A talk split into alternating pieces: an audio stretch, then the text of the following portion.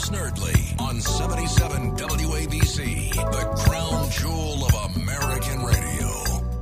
And welcome to our Saturday morning radio extravaganza here on WABC. Derek Hunter will be along with us shortly.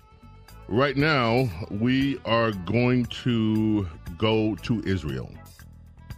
On the phone line with us, and the number to call in, by the way, any point during the show that you'd like, 800 848 WABC, 800 848 9222.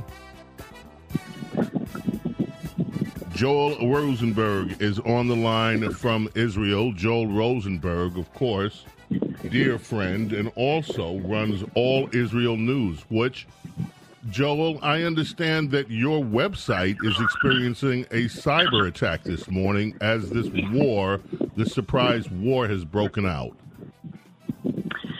That's right, James. Great to be with you. I appreciate you bringing attention to the situation. Uh, so I'm based in Jerusalem. Uh, as you know, uh, I run All Israel News, which is at allisrael.com.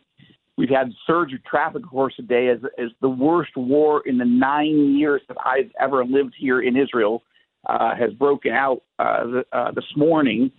Um, but on, on top of all that, and we'll get into the details of the war, but yeah, uh, we've had a massive cyber attack against our site. We're checking to see if other news sites are down, um, but we're down right now. We hope to be back up very shortly. Well, this seems to be whatever is going on here. This seems to be well uh, orchestrated and and connected. When did you come? When did you become aware of what was taking place?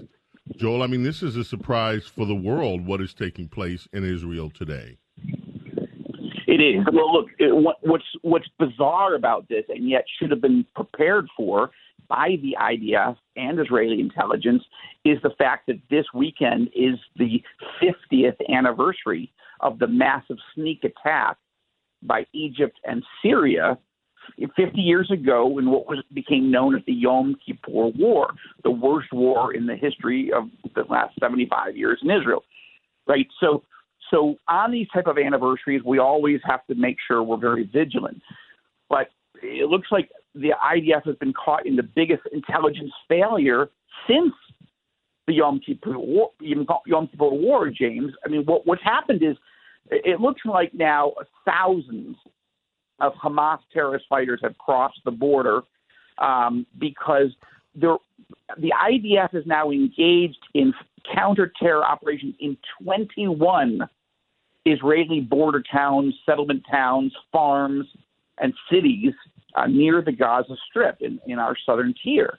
Uh, uh, more than 2,500 rockets have been fired at us. But Israeli citizens, are, we, we're, we're watching videos on Twitter of Israeli citizens being captured and killed by Hamas terrorists. We we've never had an infiltration like this by a terrorist group. Uh, we've had infiltration. I mean, not of this magnitude. Okay, so and here in Jerusalem, uh, we, we you asked how do we know about it? Well, the fighting began this morning. We woke up to uh, rocket siren alerts in Jerusalem. That never happened. I think it's happened once once since I lived here in nine years. And uh, so Hamas terrorists in Gaza in the Gaza Strip are firing rockets. We've had eight rounds of rockets fired here at Jerusalem, but but hundreds and I mean literally 2,500 uh, rockets atta- uh, fired at, at multiple cities and towns all over Israel. Um, the Iron Dome sirens go off, and then fortunately the Iron Dome is taken down all of the missiles and rockets headed for Jerusalem, our, our capital. But actually, we're more used to uh, the rocket wars, James. You and I have talked about them, and during numerous right. rocket wars over the years. What's different about this is is we're pretty safe mostly because of the Iron Dome anti-rocket system, which, by the way, Democrats used to call Star Wars, mocking us, you know, mocking anyone yes. who thought you could shoot down a missile with a missile. But we do that here, 95% accuracy rate here in Israel. But what's different is this surge of terrorists crossing the border and, and thinking, how did the IDF let this happen? How did Israeli intelligence get caught flat-footed? It, it, it's so bad. And Israeli Prime Minister Netanyahu just went on television here to say this is what, what's about to happen from the counter reaction side, right from the Israeli Defense Force side, is not going to be an operation or a, a project. This is all out war. So, um, my wife has a Bible study here where evangelicals, every husband of every young woman that's in her Bible study and every brother of every woman in their Bible study has been called up in their reserves in the last two hours. Most of the men that I know across the country who are still in the IDF reserves are being called up. It's a massive war that's being prepared, but it, it but the country's been blindsided this morning. That is just stunning news, Joel. There, I, I, I don't know whether you've seen the pictures. I've seen the pictures. Apparently, some of the attackers have paraglided in. If these pictures are accurate, they, they, yes, they, yes. This is yes, land, air, and sea. They, they stormed across. They, they seem to have just ripped through the. We have a border wall, but it looks like the, the observation posts that normally man, you know, our side were being unattended. So we're watching videos of trucks filled with Hamas fighters just storming across the border. How in the this is not Biden country, okay? This is not the Mexican border, where, where it's normal for you guys. Our borders are very carefully sealed up, and we've got, and that's the most dangerous border Israel has. But what in the world has just happened? Nobody understands it. Watching Israeli television today, they're using the terms apocalyptic because Israelis are Goodness. being yanked out of their houses. Women, children, men shot down in front of their children, women being captured and, and dragged into trucks to take back to Gaza. It's a massive defeat, def, uh, defeat at the moment. I'm, obviously, we will win. We will counter, but it's a huge black eye at the moment, bloody nose. Goodness, Joel, the, the, the reporting on this hasn't caught up to all of the details that you're telling us here. Derek Hunter, who you know is on the line with me here.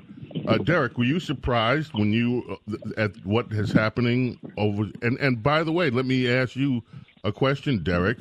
Ted Cruz and others have already um, indicated that they believe that part of this is funded by Iran, which begs to question the Iran deal that Joe Biden made recently to give them billions of dollars. Derek, what are your thoughts here?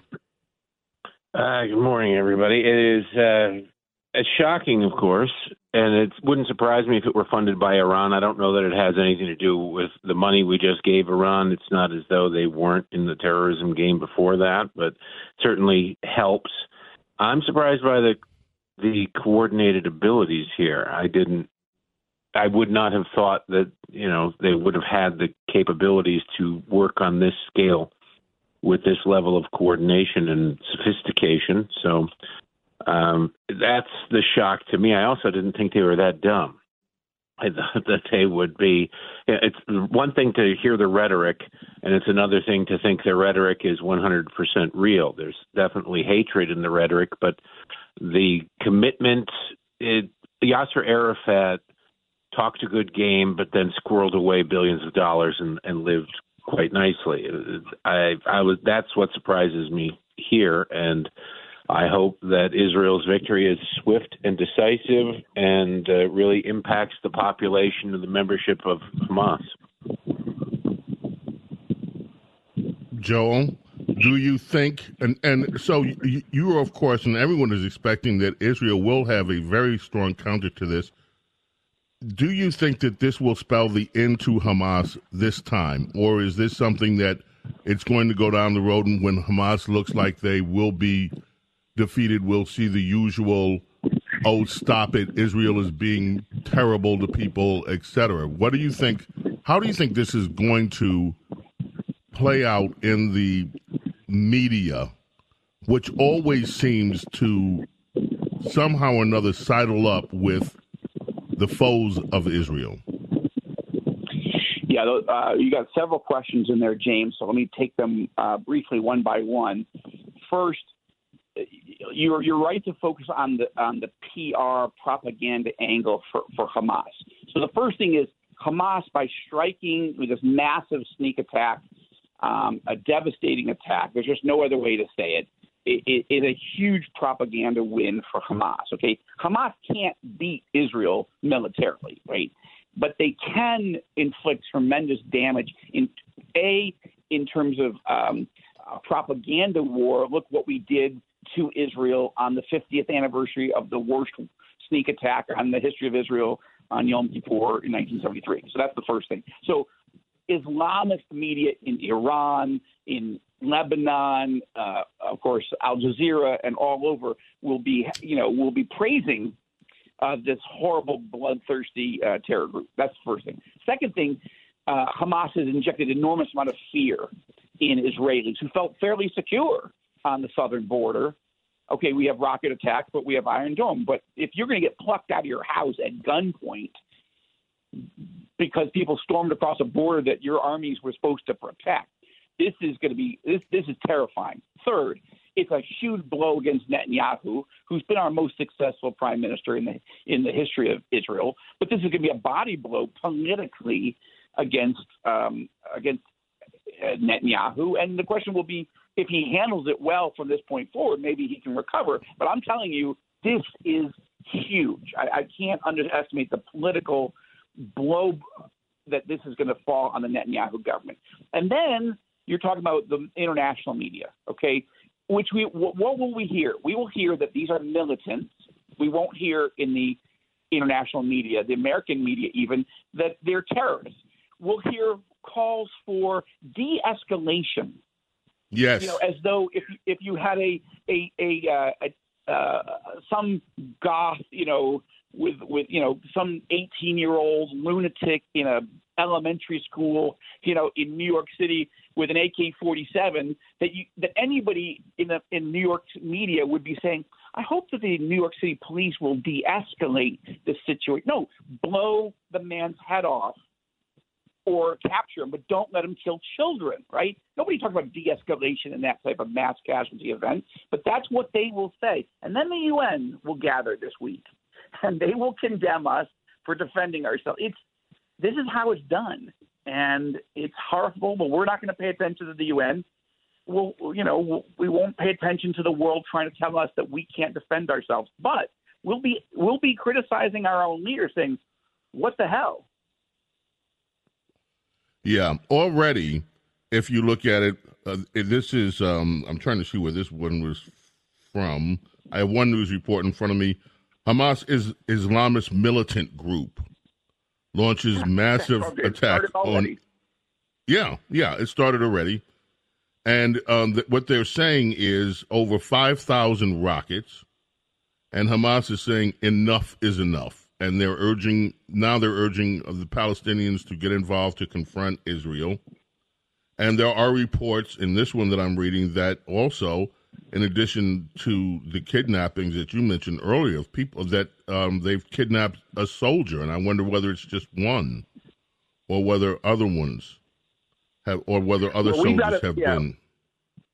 I suspect that there are many, but right now we've got a, you know, Israel has got a news blackout on some of this. There are some things that that the government is asking reporters not to say yet because it's a very fast moving story, and we don't want the enemy to know confirmed information of numbers or people or places where people captured. The government, the government is now asking people, please don't post videos that you're taking of a kidnapping or something because again this is this is an all out war right now. And information um, is is precious in an environment like this. Um, no Hamas has not fired 5,000 rockets yet. But I, let me just put in context. The the IDF has confirmed that the Hamas terrorists have fired more than 2,500 when I first moved here, James, uh, to become a citizen, that was 2014. Okay. 4,300 rockets were fired in the month that I arrived with my family. 4,300. That was in 31 days. Hamas has at least fired more than half of those that number just in the last six or seven hours. So, might we get to 5,000 today? We might. We're not there yet, but this is the biggest attack. It's so well coordinated. Again, whether the money, I don't think the money is coming directly from uh, the most recent Biden, you know, gift to the terrorist regime in Tehran. But there's no question this is entirely funded by Iran and been planned for probably for years, at least for months. Like this is this is the biggest operation against Israel that I can remember because it's ground, sea, and air all at once. Joel, this is just it's it is stunning uh, in in in scope, and what you are reporting live on the scene is, I'm sure, has many people upset beyond reason. I'd like you to just stay in touch with us as the story progresses, um, Joel, and keep us as best you can, and uh, hopefully let us all know when all Israel news. What what are you looking at? You're trying to unravel this cyber attack, and this cyber attack, I'm I'm, I'm assuming happened as all of this was breaking out. Yeah, that's right. As I, and and it's to be clear, it's not just that we our servers were overwhelmed by by traffic. That's certainly we certainly have a huge surge of people have been looking for it. Look, you're not getting it mostly in American media yet, although people are starting to wake up. And then it's it's not even trustworthy. Most of the media that's reporting on it anyway. That's why we started All Israel News three years ago. Uh, professional journalists, Israeli and Palestinian journalists on the ground here every day at allisrael.com. But it, this is an actual cyber attack to knock us out. But we'll we'll we'll get back. But I would say at this point, follow me at, at, at Joel C. Rosenberg on Twitter for, for that's how you saw the story this morning. Yes, uh, James, and I appreciate you retweeting things that we that I send out. That'll be the best source of news for now until we can get the site fully back and up and running. Thank you. At Joel C. Rosenberg, R O S E N B E R G. That's on Twitter at Joel C. Rosenberg. You can reach Joel there and you can stay in touch with Joel there and get the latest news from Israel. And certainly, Joel, as the week uh, uh, uh as the week goes by, we'll be in touch with you uh, during the week, and we will keep up to date on what's going on. And and and prayers for you and your family's safety, Joel, always, um, and and for everyone there. This is just horrifying. We're very grateful, and as as peace spreads as Israel is, you know, getting ready to make peace with Saudi Arabia. We've got these six other peace treaties that President Trump helped us. Look, uh, things are going in the right direction, but this shows that the U.S.-Israel alliance is critical, and that Biden and his team have got to get serious. Stop funding terror regimes and start standing with Israel. Joe, thank you so much. We appreciate you, and we will be in touch, Joe. Thank you again. God bless. God bless you. James Golden, a.k.a. Snerdley, with you here.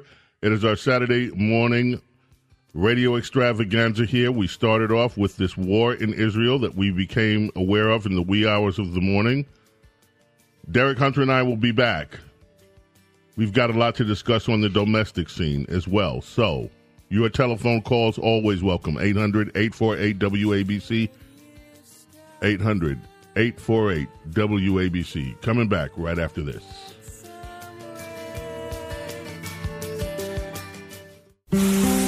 Saturday morning radio extravaganza.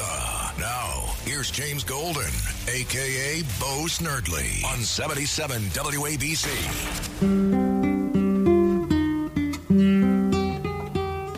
1968, on this day, Jose Feliciano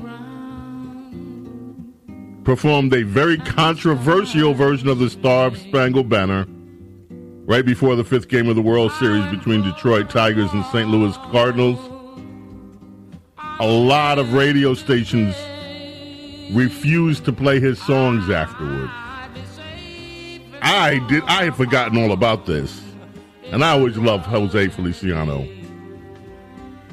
Truly great artist. Derek Hunter is with us. Derek. James, why do you love Jose Feliciano? He is a masterful guitarist. I love his vocals. I love the way he. Are you light snoring? My fire, light my fire, light my fire, light my fire. Ugh, no thank Oh my God! Would you just please? Hard pass. You know, give me the mamas and the papas.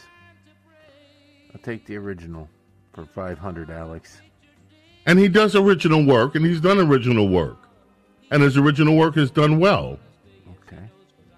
Is there anybody that you actually like besides some rock and roll guys? You don't like jazz.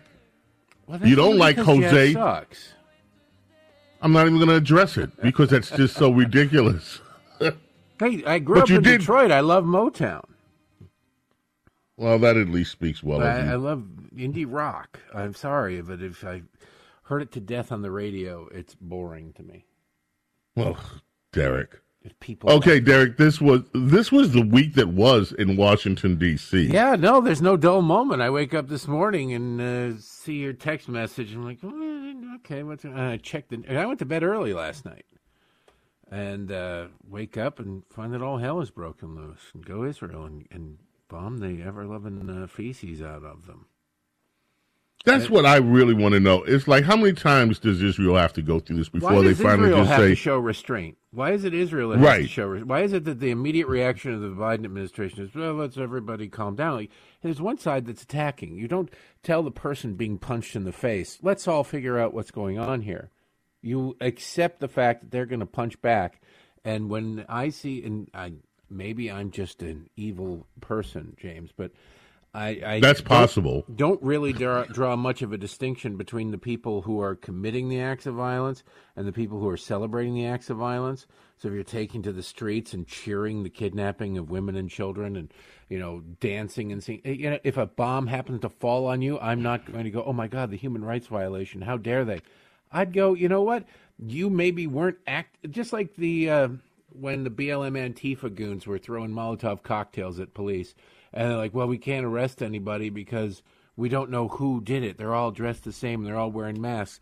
If you're standing next to somebody at a protest who's throwing rocks or fire bombs at police, and your instinct isn't to immediately leave, you're just as guilty. You might. It's the same as being the getaway driver.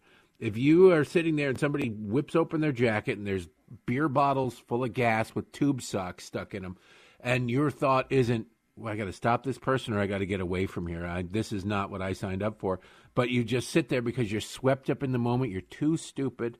You're too dangerous. You're a threat to society, and you need to be charged just the same way that person is.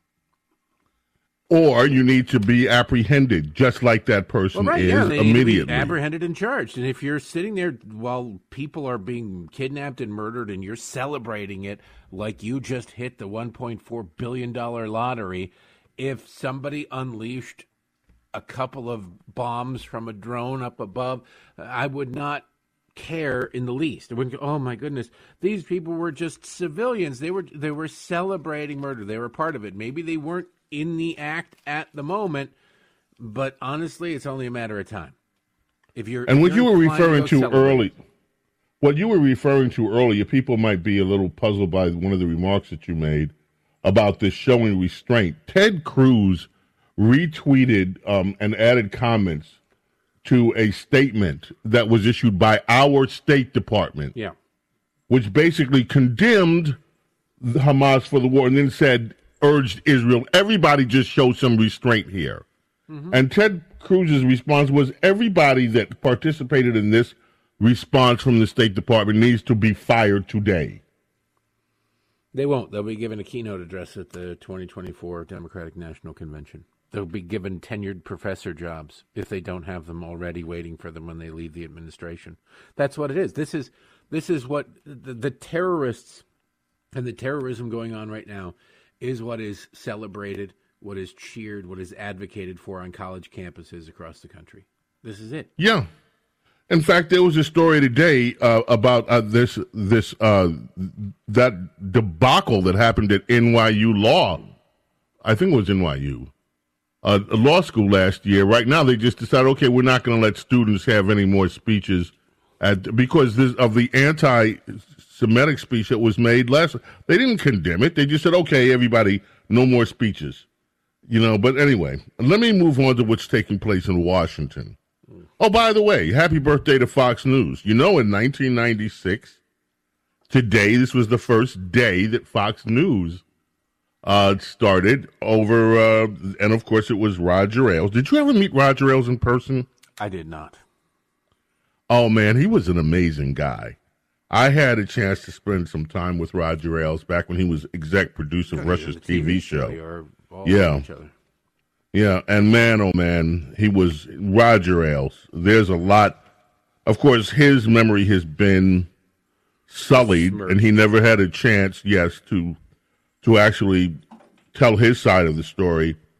But it is hard to believe now that it was 1996 and only 1996 that we actually started getting a different story on news on television. Yeah, they had a really good 20 years there. They did. And then it all went to hell.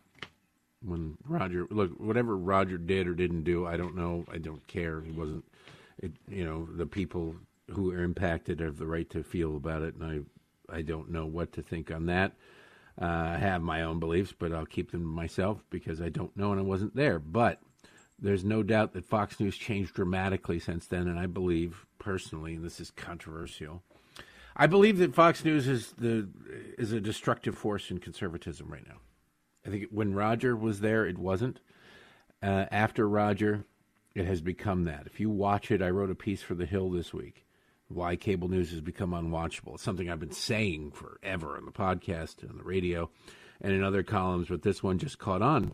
You watch and I know you're friends with some of those people over there, but you watch the television shows, prime time, daytime doesn't really matter. There are about 12 people they talk to. They all work. Listen, listen, Derek, Derek, you're right. I do have friends that work there, but guess what? I don't watch it except for the debates.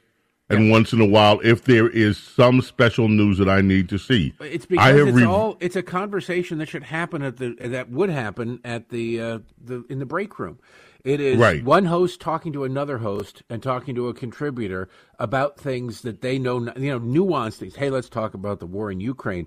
Let's bring on somebody from reality television who just happens to be under contract. Like, oh my God, I know how this works. I've been booked. They say, you want to come on next Tuesday, a week away? Like, sure. What are we going to talk about? Well, we'll figure that out the day of. And then the day of, they tell you what it is. And it's like, well, what if I don't know anything about it? Well, here's an Associated Press story. And you you think cable news they and this is the same for MSNBC and CNN too. You think they vet people? They're not going to put somebody on there who knows nothing. They put people on there who know nothing all the time. They give them an, an AP story or a, a, some other New York Times story and say, "Here, what are your thoughts on this?" All right, and you go, "How can anybody do that?" It's a five minute segment with two or three, maybe four people. You get one minute to two minutes, maybe maximum. You don't think you could talk about anything for two minutes? It's easy, especially when everybody's a raving narcissist and ready to jump in the second you stop to take a breath. it's what I want to talk. You come away dumber from it. It used to be. I my, have friends. My wife Derek, worked at I, Fox. You know my wife. Right. She worked at Fox. She was a booker, and she right. was under Roger Ailes' time you had to be somebody who was directly involved in the story to come on to, that that was the goal is you get somebody involved in the story or you get a reporter locally reporting on the story or a member of congress who knows something about it you know? Now it's hey it's it's the guy who does the weekend show because it's friday and we got to make sure that we plug the weekend shows. It's not i don't care it's i get it's entertainment but i just wish they'd take the name news out of all of them I'm telling you, I have friends that are actually real journalists, and they refuse to watch anything. They what they tell me is that American journalism on television is so horrible that they, mm-hmm. as as pract- as real, they can't watch it. It's unwatchable. I know someone who is a very prominent host on Fox News who was uh, invited to leave unexpectedly you can try your own conclusions who that is. And I was sitting in his office, and I was saying, this was a couple years ago. I said, why do you talk to these same people all the time? Like, well, they're great for ratings, and they would go through the ratings by minute by minute. And I said, well, what you got? You Fox News, you got access to journalists. What? And he goes, there aren't really that many journalists if you think about it.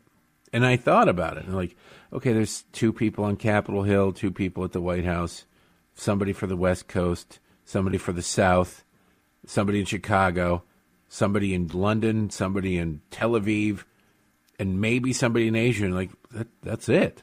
Like my God, there really aren't Good that many grief. people. There really aren't that many people. And if you that's watch, amazing. look, I the only show I watch with any regularity is Special Report with with Bret Baier. uh, mostly because I watched it with, when it was with Brit Hume. But it was it's special report, and you watch this massive news organization, this multi-billion dollar company. A lot of the times, reporting tonight, the Washington Post is reporting tonight. Why why are you citing all? Why aren't you guys citing yourselves? And you go, oh, they they don't actually have the apparatus for it. They don't have the infrastructure for it. They report and you know, half of what MSNBC does on a daily basis is show clips of Fox. Half of what Fox does is show clips of NBC. Yeah, is show right. clips of MSNBC, and then the uh, the rest of it is what the New York Times and the Washington Post are reporting. Nobody is doing on television. Nobody is doing any original, actual journalism anymore. We have to take a break. Derek Hunter's with me. I want to talk about the speaker situation speaker? and yeah, well, they got hey, they got this little guy here that likes to bang his gavel like he's really mad, and then kick Pelosi and other people out of their offices, and that showed. Well, I'll show them. I'll show them. Oh, I'll kick Pelosi that. out of her office. I love. She should have been kicked out of that. Did you see her? Uh, I'll tell you about Andrea Mitchell talking about. It. Look, okay, but I'm going to tell you, no, she shouldn't have, Derek. Yeah, I mean that's just low rent. It's just low rent. No, she should have never been in there in the first place. Okay, that's different than than this. Uh, she's away. You have 24 hours to get out. Okay, really? That's I wouldn't statement? have given her that much time. I just said, "Hey, James, I'm knocking on your door. The guys behind me are going to take your stuff. You got as long as it takes them to carry it out of here to tell them where to carry it to. Good luck." Then I'd pour some water on her just to check, see if she melts. That out loud. Sorry about that. Both, we're coming back right after this. Don't go away. She might melt.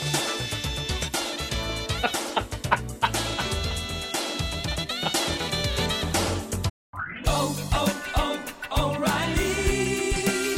You need parts? O'Reilly Auto Parts has parts. Need them fast? We've got fast. No matter what you need, we have thousands of professional parts people doing their part to make sure you have it. Product availability. Just one part that makes O'Reilly stand apart. The professional parts people. Oh, oh, oh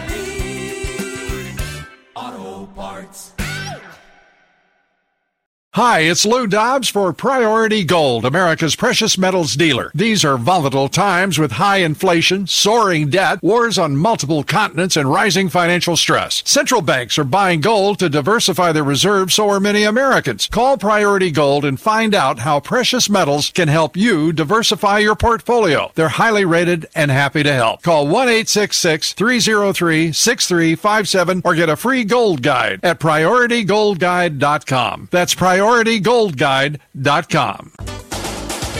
The Saturday morning radio extravaganza is in your ears. Now, here's James Golden, aka Bo Snerdley, on 77 WABC. Paula Abdul took us in and she's bringing us out. On this day, 1989, her album, Forever Your Girl, went to number one.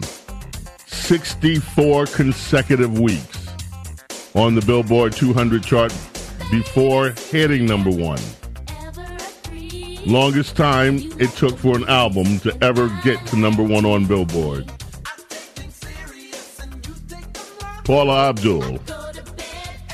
Everybody bought it just because Skat Kat was on it. You know what? It was that. It's still that album that album did extremely well from her for her. Oh yeah, no, it did. She's dining yeah. out on it. She, yeah, I don't know. Did she have a follow up that did anything? I don't think she did. I think she'd be technically. She had one other album that did sort of okay, I think.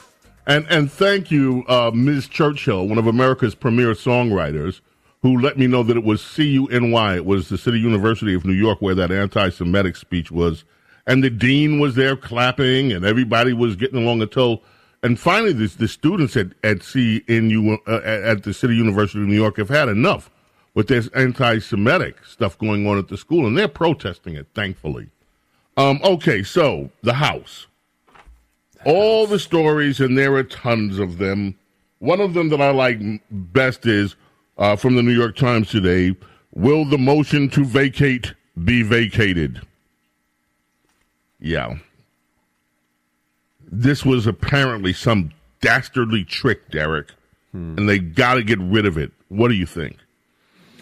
What is their thesis that eventually McCarthy's going to end up back in the seat because nobody else can get enough votes and nobody else really wants it? That would Nope. Right now, everything's looking toward Jim Jordan. Donald Trump en- endorsed Jim Jordan. Uh, other conservative leaders today have come out and said it's Jim Jordan. And so How I don't many know. of them are but- in the House of Representatives? aha. And therein lies the question. Yeah, let's see, that kind of matters. Donald Trump, he's very good at running out in front of a parade and being like that guy in Animal House. Grabbing Oh, you're doing your Trump hate thing again grabbing- today, huh? No, well, come on. What Jim Jordan? There's two choices there. He's gonna. Which Jim one was Jordan more or likely Scalise? when you looked at it? Which one was more likely when you looked at it? it was, of course, it was Jim Jordan. I think Jim Jordan would be a mistake. Jim Jordan wants it though, so whatever. And I don't think Jim Jordan. Why would be do you mistake. think Jim Jordan I don't think Jim? Jordan. I'm about to tell you. Relax. I don't think Jim Jordan would be a mistake because he couldn't do the job. I think Jim. It's a mistake to take Jim Jordan away from where he is now. There are so few Republicans up there in the House of. There's a lot of them, but there's so few of them that are worth a damn. So few of them that can ask questions and get answers and know how to interrogate witnesses. There may be two or three of them, him being the best among them. And the speaker is not going to participate in impeachment inquiry hearings, so you move him off the playing field. And then you're left with people who go, I have five minutes. Let me tell you what I think. Uh, hi, constituents back home. I'm on camera. Oh, my time has expired. Like that's it. Why would you? why would you remove one of the few people that are effective at this, unless you want to remove one of the few people who are effective at this? Well, because he. Who else do you have for speaker? That could be an effective speaker. I don't. Nobody can be an effective speaker with these morons. it's just this is going to be an effective speaker, but it's okay because we don't need an effective speaker. Nothing's going to get done. What you really you don't need somebody to get something done. You need somebody to prevent bad things from happening. That's it for right now. That's what you need. You get a majority in the House and the Senate. You get the White House. Then you need somebody to get things done. Right now, you just need somebody to make sure that Republicans don't step on a bunch of rakes and end up doing something Democrats want. That's it. But they're going to do that. Wait a minute. They just did that. They just signed on to this this continuing CR, and guess what? That's coming back up again in another thirty days or so. Yeah, I we're going to go through the same thing again, and they're going to sign on with Democrats again. And right, and whoever the speaker is is going to have to do what? They're going to have to do something that keeps the government open. They're going to have to compromise at some point, and that's where you lose me. I get that Matt Gaetz is super Mr. Conservative, and let's be Mr. Conservative. I could tell you some stories, but I won't. But I'm super. Mr. I wish you would. I'm super Mr. Conservative. Blah blah blah blah blah. Like, okay, well, where's your legislative record? Well, shut up. You know, that's always. hey, where, where are your accomplishments then, Mister Super Conservative Record? What what legis? Well, I voted for this, and I've, okay, everybody voted for that. I know everybody tells you in their campaign ads, "I led the fight on this." I led. Well, all that really means is I voted for it. They voted for it. That's it. They're not down there arm wrestling or putting people in headlocks. I led the fight on this, that. No, you didn't. You showed up and you voted for it because your staffer told you. You probably didn't even know what you were voting for. That's how it works. But to sit there and go, well, we need to, we need to get this, that, and the other thing. How do you do it? How do you cut funding for something that's already been funded going forward? How do, well, we refuse to pass it. Well, then the Senate won't pass it, and then you shut down the government. Like I don't care if the government shut down. Shut down the government. Derek, I have a call for you. I have a call for you. I have a call. Is it somebody who's uh, representing the witch community and the melting? No, comment? but and I'll, I'll give it a minute before we get to the call because I got to ask you a question first, though. Okay, so apparently you don't like Matt Gaetz. Gaetz. Apparently you what were you? Matt Gaetz Kevin is one of those people who is elevated by cable news. I like Matt Gaetz is a smart guy. Matt Gaetz is a capable guy. He just doesn't do anything with it except for peacock around and and for, for Well, he just television. did something with it. He just Yeah, got rid of. Kevin Mc. He threw a grenade down his own trench. Nice work. Golf clap for you, Matt. He didn't clearly minute, did Derek, not Derek, expect Derek, he clearly did not expect it to happen that, that McCarthy would withdraw his name and now he's stuck and he's going on Laura Ingraham that night he's like, "Well, I don't understand why we're taking a recess for a week. We should be here voting for a speaker after speaker after speaker." You can see why he's not thought of as a good strategic thinker. What you really need to do at a time when everybody's focusing on the failures of the Biden administration is give a week straight of Republicans being incompetent and unable to agree even with themselves and just take all that stuff about the Biden administration right off the front pages of the paper. It's a genius move, Matt. Congratulations. But of course, he sits there and he goes, I won't take any PAC money. I won't take any special interest money. And you look up at his district and he wins with 68% of the vote. He doesn't have to take any money but still he's weirdly fundraising off of this.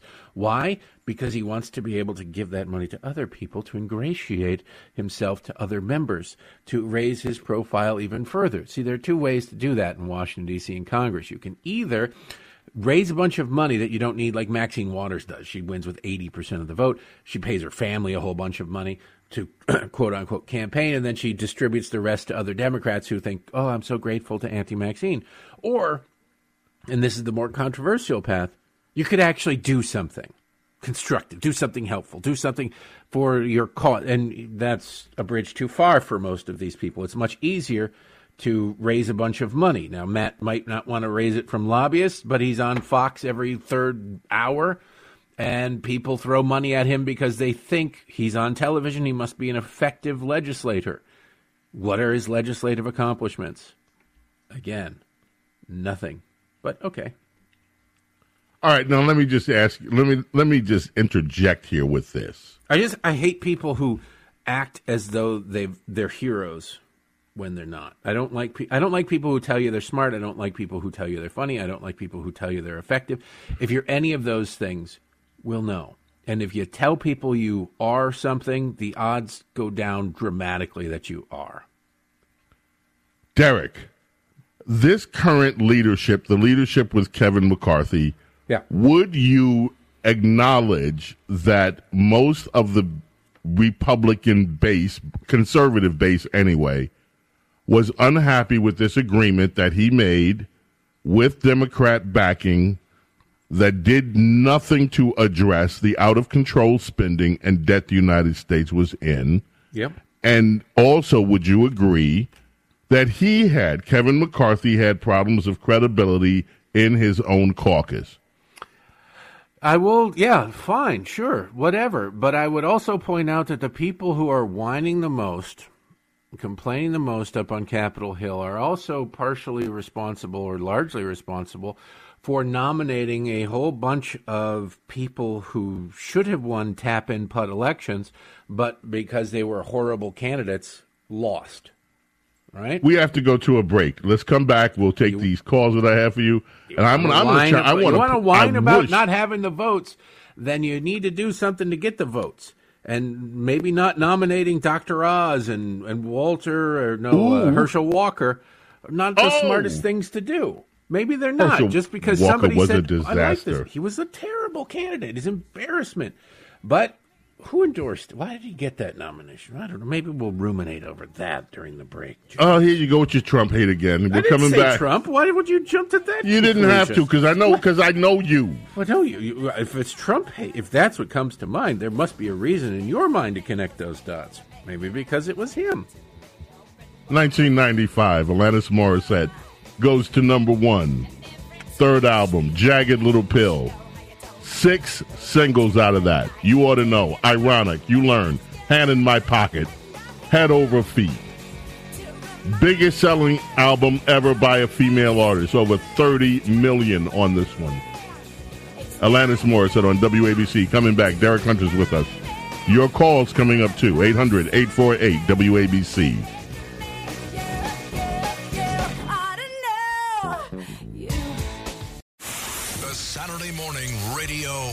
Extravaganza. Now, here's James Golden, aka Bo Snerdley, on 77 WABC. 1978 today, Marvin Gaye. Report from Billboard magazine. Marvin had money problems, $7 million worth of debt, had filed bankruptcy papers earlier in the year. Yeah. WABC Talk Radio 77, Derek Hunter is with us. Let's go to the telephones. People want to talk with Derek and me. Kevin Edison, New Jersey, you're up. Yeah. What's up with you? Yes, sir. Yeah, isn't Dick Durbin? He's the Senate Majority Whip and the ju- Judiciary Chair at the same time. Um, So that means Jordan can be Speaker and Judiciary Chair at the same time. Well, there's a difference between the speaker and the majority whip. The majority whip to just make sure that Democrats stay in line. Chuck Schumer isn't on a committee. Chuck Schumer is the majority leader. But the Speaker of the House is a full time job. You're herding cats constantly. So theoretically, I suppose he could do whatever the hell he wanted to do. But it's is a do you want a distracted Jim Jordan or do you want a fully armed and operational space station Jim Jordan up there? That would be the question, Kevin. Thank you. Jerry in Charlotte. Your question for Derek. Jerry in Charlotte, going once. Hi, sorry, I sorry, James. I, I it wasn't a question for Derek so much as I saw the horrifying video he shared on Twitter, and my thought was the blood, the blood of the blood and torture and death of all of these Israelis is on the the hands and backs of every American liberal Jew who voted for Biden. Uh, I'd urge everybody to um, go see Derek's Twitter feed. It was a video of Hamas terrorists uh, dragging a young girl uh, like a teenage girl already bloodied and beaten out of the trunk of a of a jeep and putting her into the the front of the car. God only knows what they're going to do to her before they finally kill her. Wow. Thank you It, for it the was call. a tweet. Tweeted. I retweeted Joel Rosenberg, his tweet Yeah. Right. with with my comment. It's it's the top. I won't tweet for the next hour, so you can. It'll be at the top of my feed if you want to go see it at Derek A Hunter. It, it was Thank you. it was horrifying. Yep. It was horrifying. Praying for and everybody. events there are. Thank you for calling. We appreciate it. Adam in Mineola. How are you, Adam? Good morning, Bo. Good morning, Derek. Hey Adam. Um, I'm just piggybacking off that lady, man. I mean, uh, how many Palestinians be getting murdered and beat up and killed up? Ain't nobody talking about them. That wasn't really my subject, though. By, probably by uh, Palestinians would be my guess. That's that's no, the no, no, no, no. because No, Israelis don't do aren't that. really just going into Palestinian territories and grabbing people off the streets, beating holy hell out of them, killing them, or whatever. That's that's a one way street. Adam, stay on the line. it. I have to. I'll I'll deal with you, Adam, when we get back. Stay on the line, Adam. Since you didn't get to his question, Derek, tell everybody where they can find you. Patreon.com slash Derek Hunter Podcast, or just search Derek Hunter Podcast. The Hill on Wednesdays, Town Hall on uh, Sunday, Monday, Tuesday, Thursday. Thank you, Derek Hunter. Thank you, James. Coming back, ladies and gentlemen, our number duo of our Saturday morning radio extravaganza. We got to stop with news. Norm Laden is coming up with all the news from WABC Newsroom. And then Norm and I will have a chat afterwards. And your calls, of course, always 800 848 WABC, our number one in Zakan. Coming back right after this.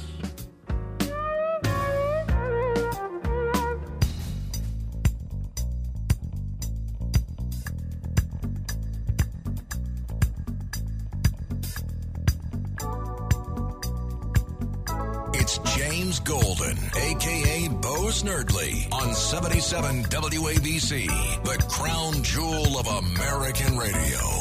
And welcome to our number duo here on our Saturday morning radio extravaganza. Your calls welcome 800 848 WABC.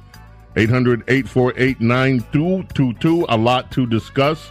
Things going on in Washington, things going on across the oceans. As you heard Noam, Israel under attack. There is war in the Middle East again. And Noam is here with me now. Noam, were you as shocked as I was when you woke up to when you got up today and looked at the headlines and saw that here we are again, war, Israel at war again? Of course, uh, uh, you know, just totally shocking that uh, they seem to be completely off guard. It is the last day of a major Jewish holiday. Um, a lot of people out of the country. This is a big time of year for Israelis to go abroad because they have a four or five day window of vacation. And so my guess is there'll be a lot of people trying to get back into the country, but uh, what we're seeing and what we're witnessing is incredible. And I should tell you, James, just so you know the whole story, my my family is Israeli, so I have uh, people that I've been checking in with in between these newscasts to make sure that they're okay. And thankfully, uh, you know, for them, they are okay, but they're telling just horrendous stories of what they are seeing this morning as they turn on the tube or as they watch on TikTok or wherever they're getting their information from.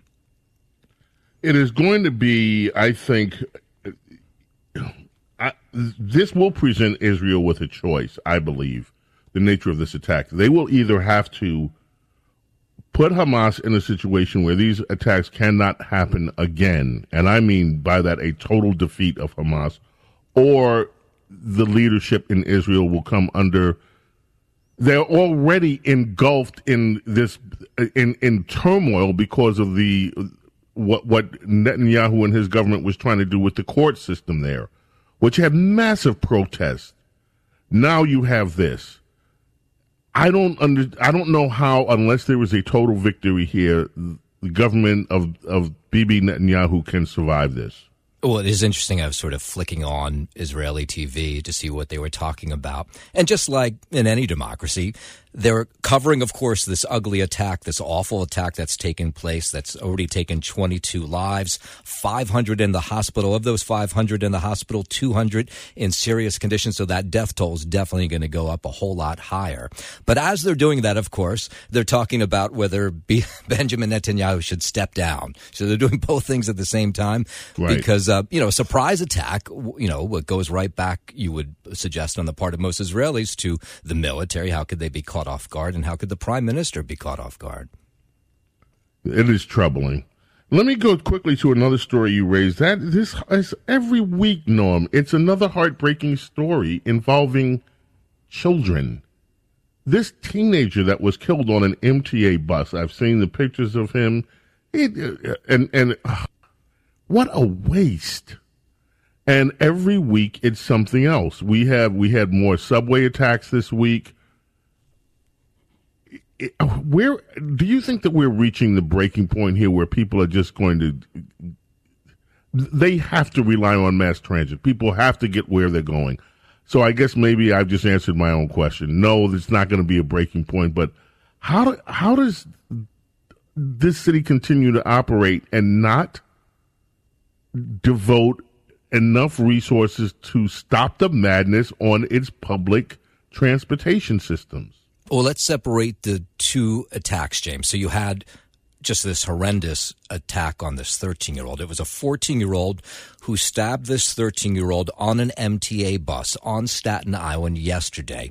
And police are saying it was likely a gang attack. The two were members. I mean, it's just horrible to think that a 13 and a 14 year old are member of gangs, but that's what police are saying. This was a gang attack. They saw each other when they got on the bus. There were some words exchanged, and the 14 year old uh, 14 year old pulled out a knife and stabbed this 13 year old a number of times. Thankfully, they've caught up quickly. A retired NYPD sergeant who happened to be in the area caught up with that 14 year old. He's been arrested, but now you have a 13 year old kid dead. I mean, it just it's sort of mind boggling and heart wrenching that a kid so young should be stabbed to death of all things. But then you have the secondary story. What you talk about is you have these other attacks, which are just completely random. Uh, this week, you had what was described as a mentally disturbed man taking a bottle, attacking three people outside the Whole Foods. At, Whole Foods, yeah, right. Yeah. It attacked one person inside the store, attacked one person outside the store, then took down to the subway uh, at the Rockefeller Center stop and attacked a third person. And thankfully, they caught up with him, and no surprise. They're saying he was mentally disturbed. But in the process, three people who were just trying to go about their days were attacked. They're going to be okay, but they'll never really be okay because they were attacked, you know, as they were just trying to go grocery shopping or take the subway.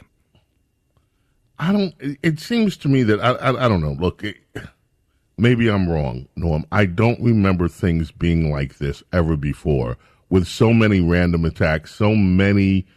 It's like every week there's another report of this happening. Now, I'm not saying it never happened before, but I don't think the frequency, I don't think we've seen anything like this sort of frequency that we're seeing now. There's no doubt we are dealing with a mental health crisis that we just have not figured out because so many of these random attacks are from either with people with mental health issues or, or, or homeless. And so that's a big part of it is we just can't get our head around how to handle with these mental health issues and get these people the help potentially that they need so they won't carry out these attacks. But we've gone through this before, James. I mean, you go back a couple decades ago before Rudy Giuliani came in. Uh, the city was a mess and there was lots of violence and he cleaned it up. And then we went through another period later on. Uh, and each time I feel like we go through these waves and a police commissioner or mayor come in and are able to figure out how to sort of bring it back in. And then here we are again um, with these attacks. Now, I, I, will point out, James, that the NYPD held a press conference this week to say that most of the crime numbers over the last quarter, the last four months, went down. The one one of the most glaring numbers, though, that went up was attacks on police officers. Yes. You know, no, I'm, I'm almost at a loss for words with all of this. I have never felt as hopeless as I do right now about this city. You have we we have these violent attacks happening. At the same time we have this overload of illegal immigrants. We have New York New Yorkers complaining that they're not getting the resources they need. Budgets are being cut to provide for illegal immigrants at the expense of New Yorkers. We have businesses leaving New York. At the same time, we have uh, some lawmakers calling for even higher taxes, even though the businesses are being pushed out. I mean, there doesn't seem to be any sense that things can get better. That I'm not seeing that right now. It does. Uh especially with the migrant situation, no two ways about it. Of course, you have the mayor down in Ecuador today, uh, trying to talk to reporters, going on social media, telling anybody who's thinking about crossing the border that New York is the wrong place to go, that we've run out of room, that you'll be in a horrible shelter with 300 people there with you as well. Whether, you know, that message gets through is not clear because we're but, still but getting. No, but no, yeah. You know what? You know what they said. Some of the immigrants said, "Yeah." They listened to that and they said, "Yeah, but we're still coming to New York because we still want to work because they know that we're that the the governor here is giving them jobs. That resources are, even if they're sleeping on the streets here, they're going to have more resources than they have in the country that they're at right now. Oh, there's no doubt about that. But in the process, Here's what's interesting, and there's so many political implications about this as well. But this week we talked with uh, a guy who reached out to us, homeless, okay? He reached out to us. He's living in a hotel in Queens that's provided by the city for homeless men. And uh, they help them find jobs. Now, these are New Yorkers, okay? They're living in this hotel. They are told on Wednesday they have to leave. Why? Because they're going to move in Venezuelan families. So now they take all these right. guys who are trying to resurrect their lives. They've even found some of them have found jobs in this Queens neighborhood where this hotel is, and now they're moving them up to the Bronx, to Staten Island, and putting them in a position where uh, obviously it'd be much more much harder for them to sort of go about their lives. And they're doing it for the people who have illegally crossed the border and have made it here to find room for them. and uh, you know, it's, I will, let me just tell you a quick short story, a personal story. Last night I'm at a table, dinner table with a lot of mm-hmm. people around it. And these are not Republicans. These are, you know, pretty liberal Democrats and people who've grown up, who've lived here right. their whole lives. And what are they talking about? They're only talking about how services are being cut because of the migrants. And they're wondering why nobody is going down to the border and doing something about it. Why isn't, you know, and they're asking me, and I don't know the answer. Oh, There's like, God. what is the policy at the border? And I said, well, there there is no policy at the border. And so, and these are, again, die, for the most part, diehard liberal Democrats who are saying, what is going on?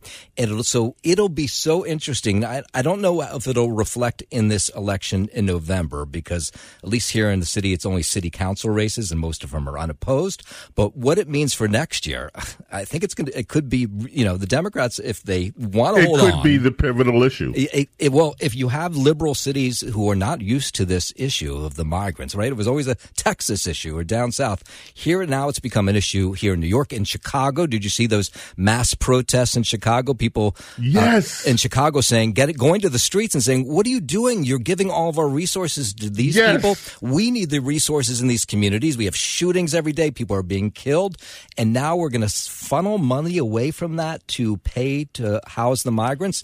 And so, uh, you know, you have um, the mayor of Chicago who's now now going to the southern border as well uh, to try to figure out to stop the flow of migrants into his city as well. just more photo ops. Let me just return to and circle back before we let you go to Israel because uh, John Catsimatidis just texted. It was something that I did cover with, with Joel Rosenberg, and I want to just mention this again because a lot of people, like John, are asking this question. Okay, what is Iran's involvement here? That six billion dollars we just handed to Iran. Now, when Joel answered that, he said he doesn't know whether that six billion dollars was actually used to fund these attacks. He had a feeling these attacks had been planned for as well out as a year or at least several months. But there's no question that Iran is behind these attacks. And so I think it's going to be interesting in the days ahead, Norm, to see whether the linkage is made between Iran, this nexus between uh, Iran and Hamas. And we already know that Iran was the number one, is the number one country that deals with state sponsored terrorism. So, how deep is this going to run? Well, the people get mad at me when I point this out, but the six billion dollars was not money we handed over. It was money that was tied up in banks while we cut off uh, Iran from that money. Right. So now they have access to that money. Now, whether that money is now going to support the militants, these Hamas militants, I mean, clearly in the past it has. So the suggestion that it is now, I would say, is accurate. Whether uh, Iran helped plan out this uh, Hamas attack on Israel, you know, uh, very likely they have. They are part of it. Uh, they've been part of previous attacks. Um, and so now, of course, the issue is, you know, does Israel want to go? What is Israel going to do? How are they going to respond? They they don't want to have ownership of Gaza.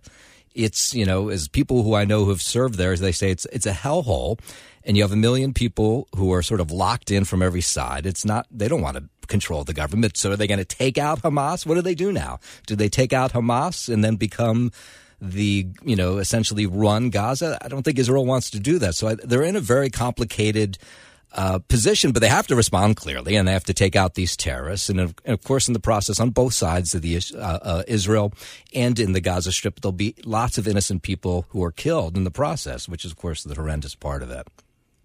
Well, as I said to Joel, um, we're praying for your family there and your friends. Thank you. Norm, hope everybody comes out okay with this. It is a stunning story to wake up to. It is horrific that we already have the loss of life that we have over there. This is total war. This is not, as uh, Benjamin Netanyahu said, this is not going to be a limited operation. This is total war. So uh, the days ahead are going to be pretty uh, tense filled with looking at what takes place over in Israel. Thank you, Norm. Appreciate you. Of course, always great talking with you, James. WABC Talk Radio 77. We're going to get to your calls. If you're on hold, stay on hold.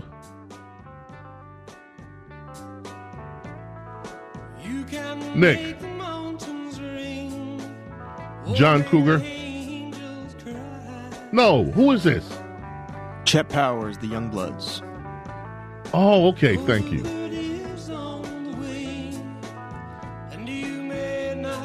That's birthday. Chet Powers, American singer songwriter. Did this one? This one, I should have known this. What, one another right now. Oh, yeah, the Young Bloods. His birthday today on WABC Talk Radio 77. Coming back. Your calls and a lot more. Do not go away.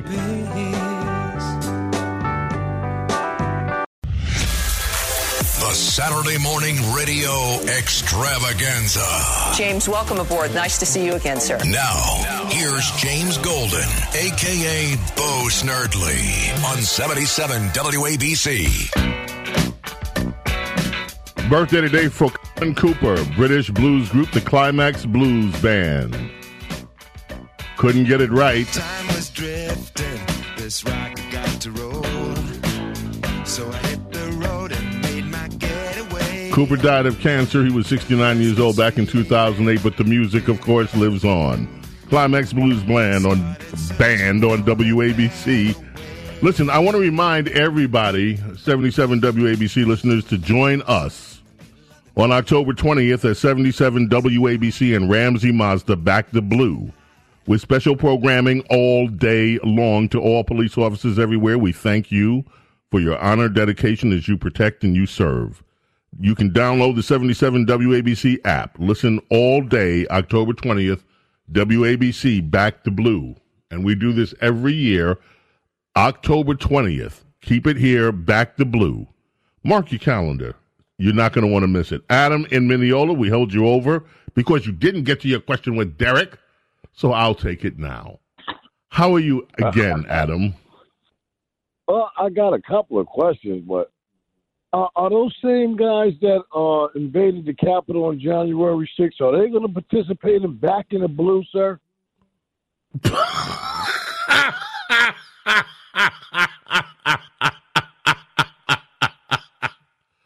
They're going to be a little busy, Adam. As you know, most of them, and this is not a laughing matter, most of them have had the book thrown at them for walking into, and I'm not talking about those that vandalized, and I make this distinction all the time.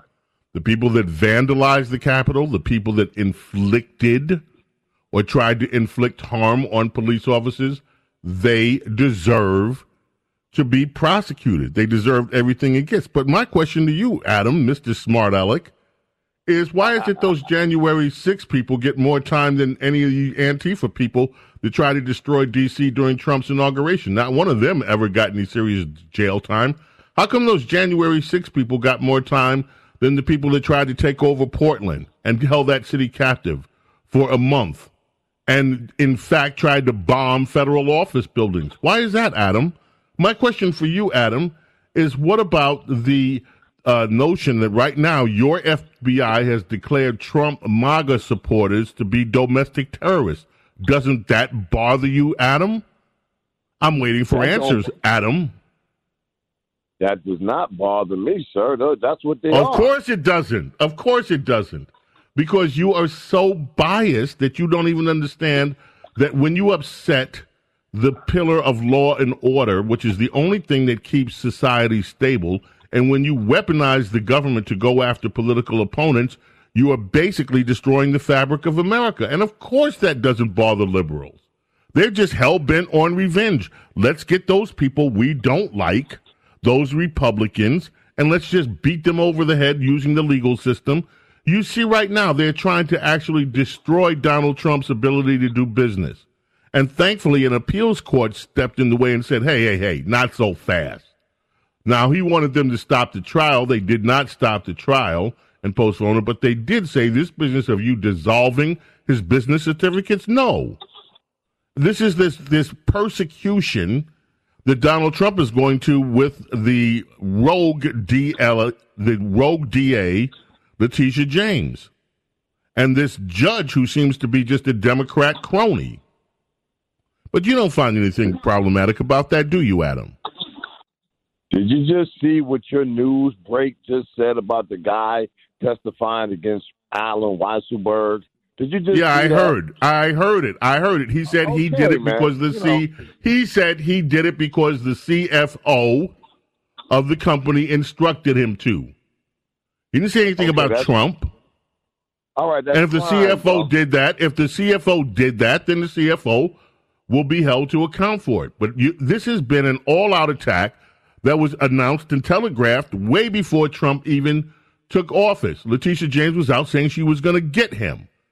Is that the way you think justice should operate in the United States, Adam? if you do a crime, you got to do the time. no. Donald Trump. Do you think that a prosecutor should just go after you and say, "Ha, I'm going to target you, and we're going to look for something to get"? That is not the way that law and order works in the United States. That is not the way that the system of justice was set up to operate. I'm sorry you failed civics class on that one, Adam. okay. Now you wanted to talk. You wanted to talk about the speaker. What was it that you wanted to address about the speaker of the House? I'm kind of feeling sorry for him because you know it's For like everybody flipped him. McCarthy. You feel sorry for Kevin McCarthy? Why? because he was trying. He was actually making. You know, he was doing the work of the Congress that they're supposed to do: make deals with everybody so, and get bills passed. And, and and those eight people, not the whole Republican Party, the eight idiots, they they they put that that that wham in there to get him out of there, man. That was bull crap. Oh my goodness, Adam. Yeah. Let's Yeah. let's parse this from the beginning. Kevin McCarthy took 15 votes to get in as speaker because people didn't trust him to keep his word. He made a deal. He said he was going to restore Congress back to regular order. Do you have any idea what that means, Adam? That means that we would go through the normal process of doing appropriations, which Congress is constitutionally charged to do. That means that they should have been using this time since McCarthy has been Speaker to have all the committees, the 12 committees that are tasked with appropriations, do the appropriations bill. We have had 100 continuing resolutions to fund this government. That is not the way the government's supposed to be funded. Kevin McCarthy broke his word. He didn't do that. He got called out on it. He got called out for not keeping his promises. He got called out for working with Democrats, your buddies, to keep this massive spending that we cannot afford going. He refused to listen to the conservative base that sent him there to actually say, okay, if we're going to do this dance again, we want some spending cuts. But people like you, your party, Adam, you people don't believe in actually sound fiscal management. You just want to print and spend money that we don't have. And so he got called out on it. And now you feel sorry for him. Oh, oh, oh, boo hoo. So locker room Jim is going to supposed to do something better than McCarthy now. That's what you're saying. Locker room Jim, there's a smear. All of these What? charges meant to smear uh, Jim Jordan.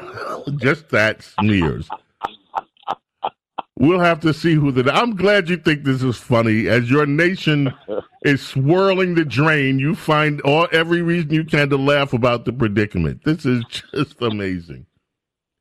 Sir, oh, Adam, last- Adam, Adam, I just say one more thing, sir, about Israel.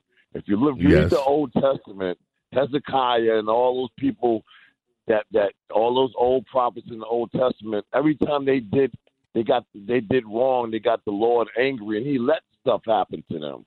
So I'm figuring that whatever's happening in Israel is because of something that they did. Do you agree with that, sir? I'm going to read from you a a a.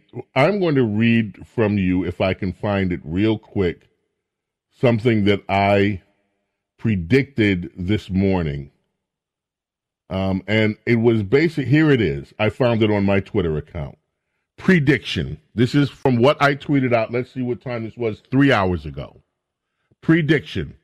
It will not take long before the anti-Israeli leftists on social media began their assault and blame Israel for the attack launched against them by Hamas. TikTok. So you have just answered that prediction with accuracy. Didn't take long at all for you to blame Israel for being attacked. It's Israel's fault. And you're going to use the Bible as a basis. Shame on you, Adam. Shame for shame for shame on you. I love you, man. You are the I love you too. You have a good day. I'll catch You you, too, later. sir. Thank you. All right. WABC Talk. These people are predictable. They are so predictable. Yes, of course they're going to find a way to blame Israel. Just like my dear friend Adam here. The left is the left is the left. They are the left, and they will respond like the left in any circumstance. Later on today, we have Princess Di coming up with us.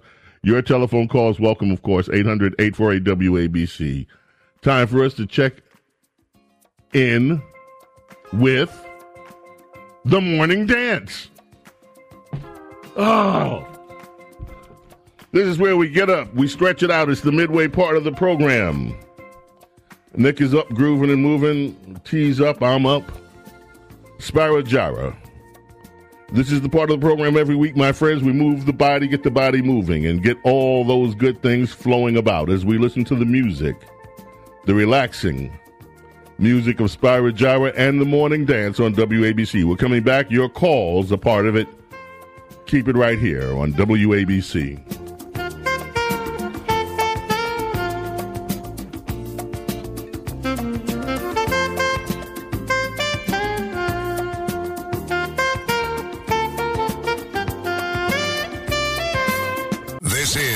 Saturday morning radio extravaganza. Now, here's James Golden, aka Bo Snerdley, on 77 WABC.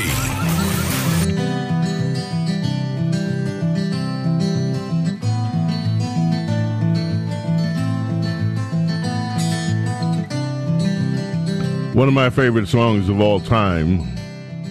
This is Kansas. Dust in the Wind.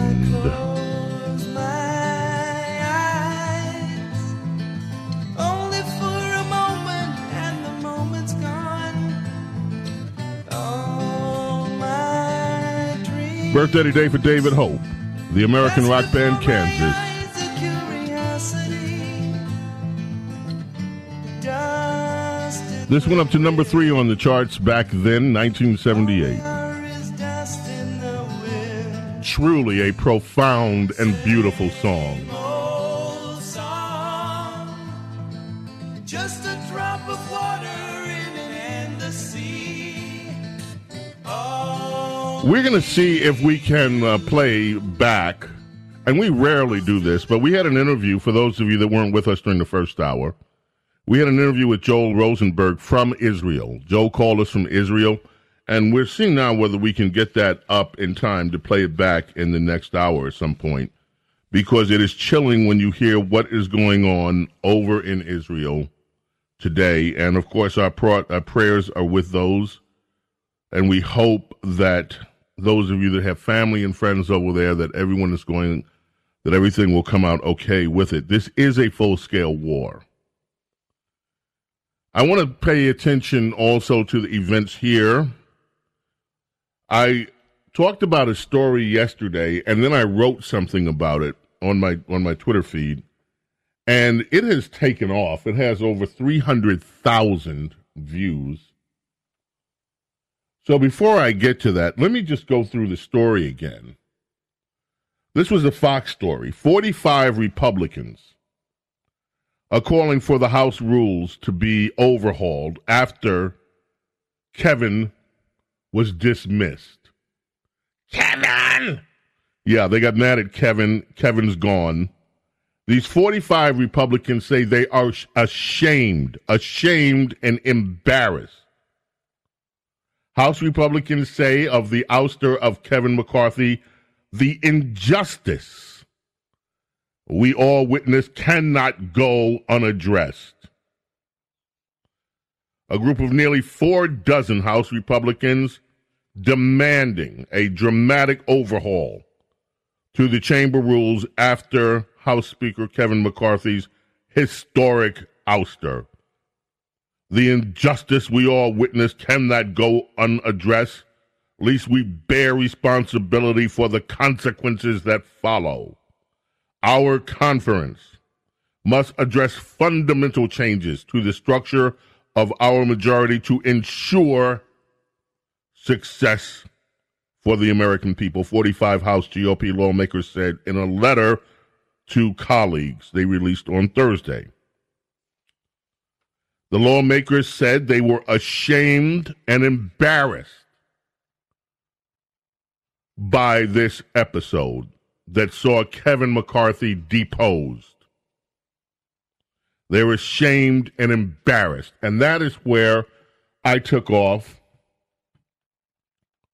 on Twitter. And with this,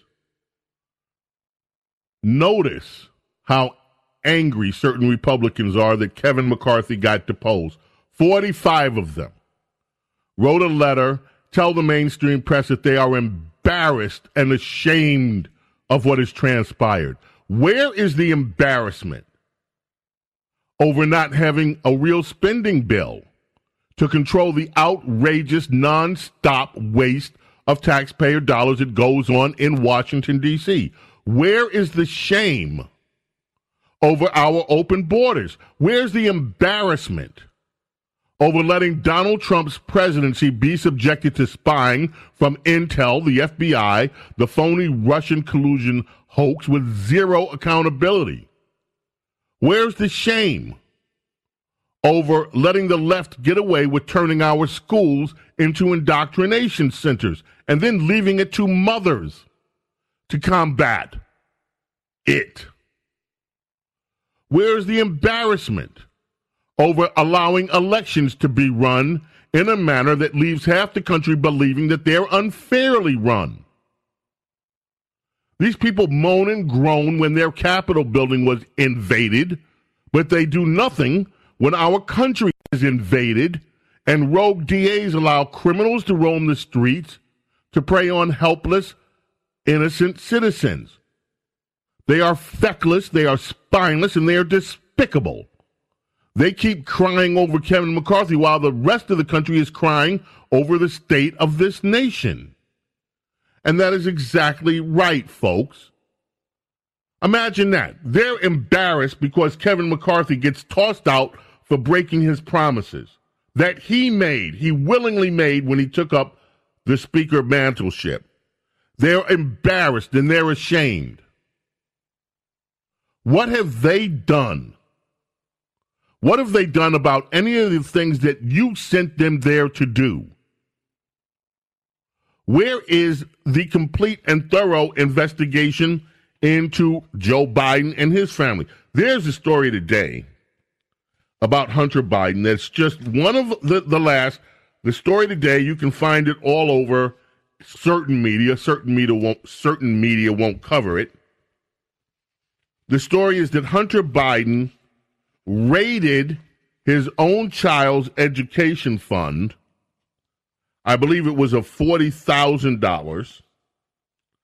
Spent the money on hookers and drugs, which is, by the way, illegal to raid his own kid's fund like that.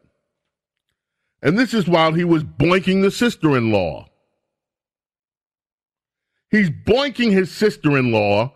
He raids his own kid's educational fund, goes out, spends the money. He's cheating on his sister in law.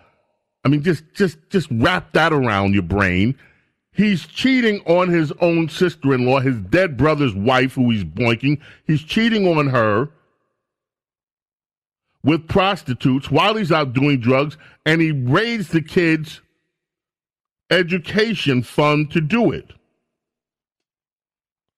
Washington Examiner, you can find that story. Hunter Biden cheated on his sister in law with hookers funded by his daughter's college fund. Yet, yet, with the $20 million flowing into the Biden family, all we have is an inquiry so far. But they're not ashamed. These Republicans are not ashamed they're not ashamed of never getting to the bottom of what happened during the Obama years with Joe Biden, with with with uh, with Benghazi, or with any of the other scandals that took place during those years. They're not ashamed for not standing up as this ESG stuff swept across the nation. They're not ashamed of not standing up to the military being defunded. They're not ashamed. But they're ashamed and embarrassed because Kevin McCarthy, poor Kevin, got tossed out of his job. That is what will get 45 of them all together to write a letter. We're embarrassed and we're ashamed. You people took out, these people, these radical conservatives took out Kevin McCarthy. I'm going to say it again. I have not said publicly anything that would indicate to anybody what my thoughts are of Matt Gaetz. Instead, I'm focusing on the issue. And Matt Gaetz, when he said, This is why I'm doing this, outlined issues. And those issues were Kevin McCarthy's promises that he made to the Republican caucus that he did not keep. Part of that was to restore regular order so that we would have a sane budget process. And he made other promises, which he didn't keep. And that is why, at least that's the official reason why, Kevin's not there right now. And so, what do you hear out of the mainstream press and what do you hear out of some of the establishment press? Well, you know, we lost a terrific fundraiser with Kevin. He, he's, he's responsible. How about him doing? This is the reason. How about him doing what he said he was going to do? This is the reason that rank and file Republicans can't stand their own party. They see them as a bunch of feckless cowards who don't tell the truth. They'll pick on other Republicans. But where were these Republicans all during the Donald Trump years to throw some shade on Donald Trump? No, instead, you had Paul Ryan and his ilk throwing knives, political knives, in Donald Trump's back. When he was trying to build a wall, when he was trying to get immigration under control, when he was trying to make sure that the tax cuts would go through, when he was trying to bring some order to the chaos that the swamp has created, what did these moderate Republicans do? Absolutely nothing to support Donald Trump. Where are they now when a weaponized legal system is up against Donald Trump as punishment? these 45 leaders, they're not embarrassed. They're not ashamed that this is taking place in America to a former president. They could care less but they're ashamed and embarrassed because old Kevin got the boot. Well, they can KMA. James Golden, a.k.a. Snerdley on WABC Talk Radio 77. You know this one.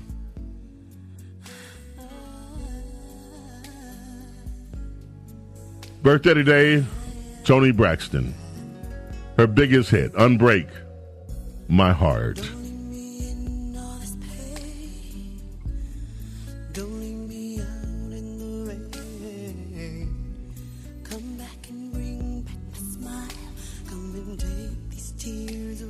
Your call is coming up 800 848 WABC.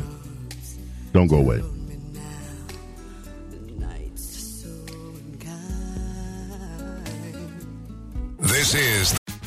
Tax day is coming. Oh, no.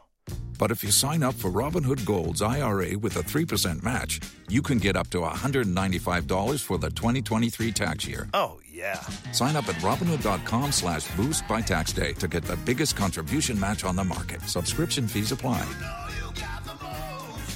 Investing involves risk. 3% match requires gold for one year from first match. Must keep IRA for five years. Robinhood Financial, LLC, member SIPC. The Saturday morning radio extravaganza.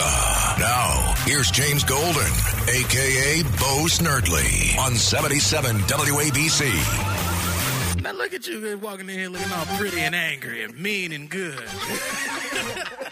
yeah, baby. I know you didn't get your head down so you could just sit down and just sit still. Hey, we trying to have a good time tonight. Let's go, baby. Let's go, baby. Tomorrow. It is his birthday.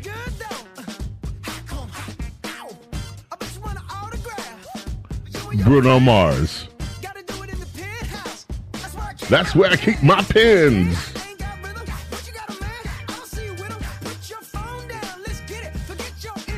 Instagram, and your Twitter.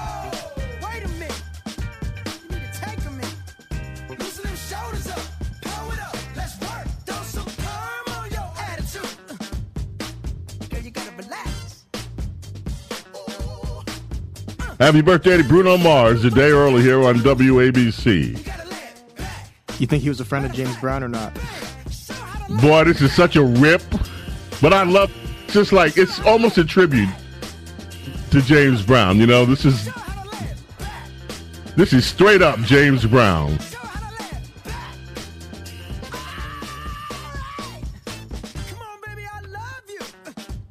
No, you don't.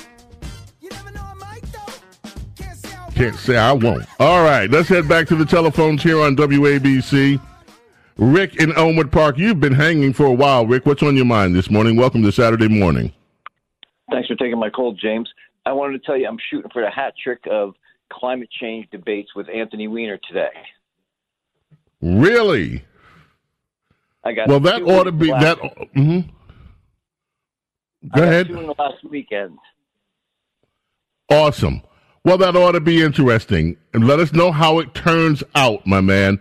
You know, there's a lot of news about this climate stuff. In fact, I did a podcast about it. You can find it all the podcasts. Uh, it is uh, Everything is Golden podcast. You can find it Red Apple Media podcast. Go to our website or find it wherever you find podcasts with Red Apple Media podcast. Um, and I did a lot on the climate, including there's a story that didn't get much attention, and I put it in the podcast about the plight of the poor whales. Environmental groups are trying to save the right whales. They are under threat, and their breeding grounds are in Florida. And what they're looking at is, you know, all these measures because they say that the whale is endangered, they have to save it. And I did the story, but I also wonder why these same environmentalists don't care that whales are beaching themselves like crazy in numbers we've never seen before. And a lot of the science is telling us it's because of these wind farms that liberals have insisted on putting down in the oceans. And they none of them will talk about that. So they care about some whales, but the whales that die or could be dying from their green energy policies, oh, those whales are just, I guess, expendable. Make them sushi. Let's go to Bill in Franklin, New Jersey. Bill, you're up next on WABC. It's the Saturday morning radio extravaganza. enjoy the format of your show. It's very informing.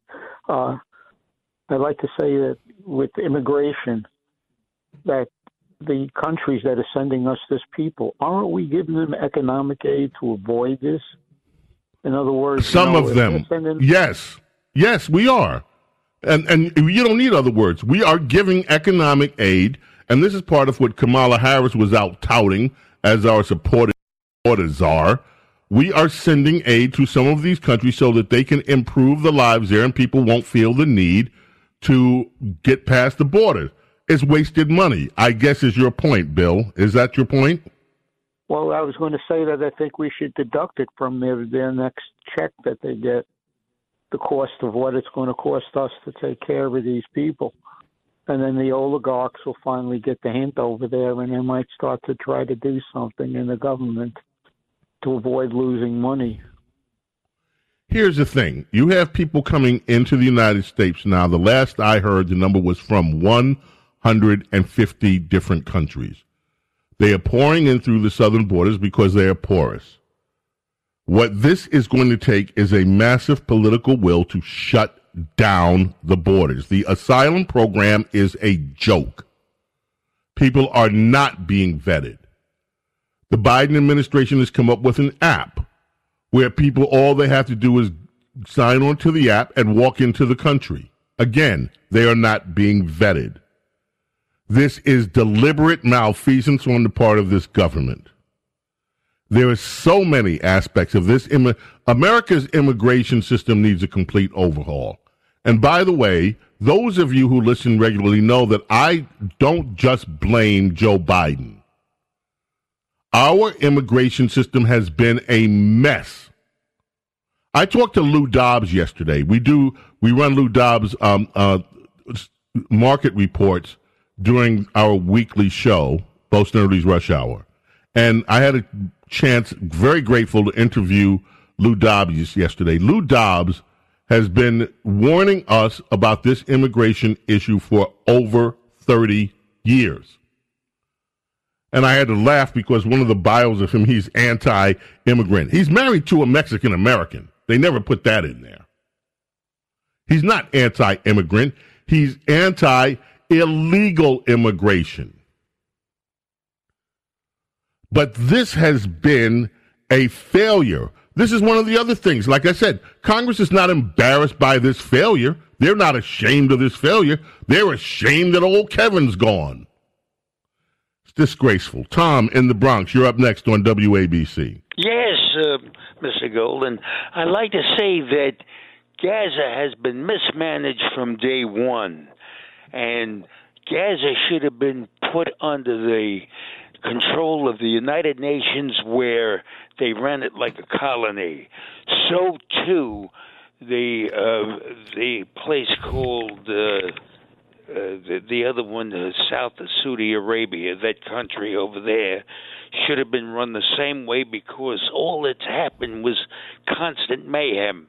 If they put it under the UN originally, like Gaza and Yemen, the places, other places, Yemen, if they, at least there would have been a, a civil logic going on. What's taking Okay, place so Tom, you believe that the blue helmets should have come in and run Gaza. I will tell you this. I trust nothing that the UN is involved in. Period. And I'll just leave it at that. In terms of any government, I'm not saying the UN doesn't do a few good things. Yeah, yeah, Halloween's coming, UNICEF and all of that. But um really anything under control of the UN? No, thank you. Susan in Finger Lakes, you are up next on WABC. Hi, James. Um, Susan. you know, uh, yes. I'm going to put you back on hold and I'm going to come to you next hour. The music has started, which means we got to go. And I don't want to shortchange you. I want to listen to every precious word you have to say. So just be a little more patient with me. I'll be back with you as soon as I can. Our number duo in the can. In our number trio, we will hear from Her Majesty, Princess Di. We will hear from you. Your telephone calls at 800 848 WABC. All happening on the third hour of our Saturday morning radio extravaganza. Keep it right here on WABC. Noam Laden, our brilliant news director, is here with us. We're going to check in with WABC News and come back right after this. From what I tweeted out, let's see what time this was three hours ago.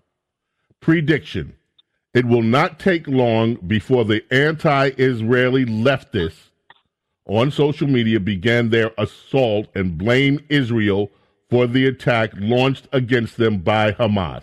TikTok. So you have just answered that prediction with accuracy. Didn't take long at all for you to blame Israel for being attacked. It's Israel's fault. And you're going to use the Bible as a basis. Shame on you, Adam. Shame for shame for shame on you. I love you, man. You are the I love you too. You have a good day. I'll catch you, too, later. sir. Thank you. All right. WABC Talk. These people are predictable. They are so predictable. Yes, of course they're going to find a way to blame Israel. Just like my dear friend Adam here. The left is the left is the left. They are the left, and they will respond like the left in any circumstance. Later on today, we have Princess Di coming up with us. Your telephone calls welcome, of course, 800 848 WABC. Time for us to check in with the morning dance. Oh. This is where we get up. We stretch it out. It's the midway part of the program. Nick is up, grooving and moving. T's up, I'm up. Spyro Gyra. This is the part of the program every week, my friends. We move the body, get the body moving, and get all those good things flowing about as we listen to the music, the relaxing music of Spyro Gyra and the morning dance on WABC. We're coming back. Your calls a part of it. Keep it right here on WABC.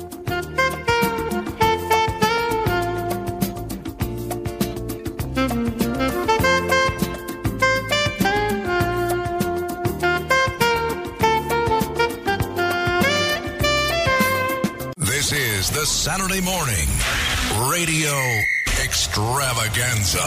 Now, here's James Golden, aka Bo Snerdley, on 77 WABC.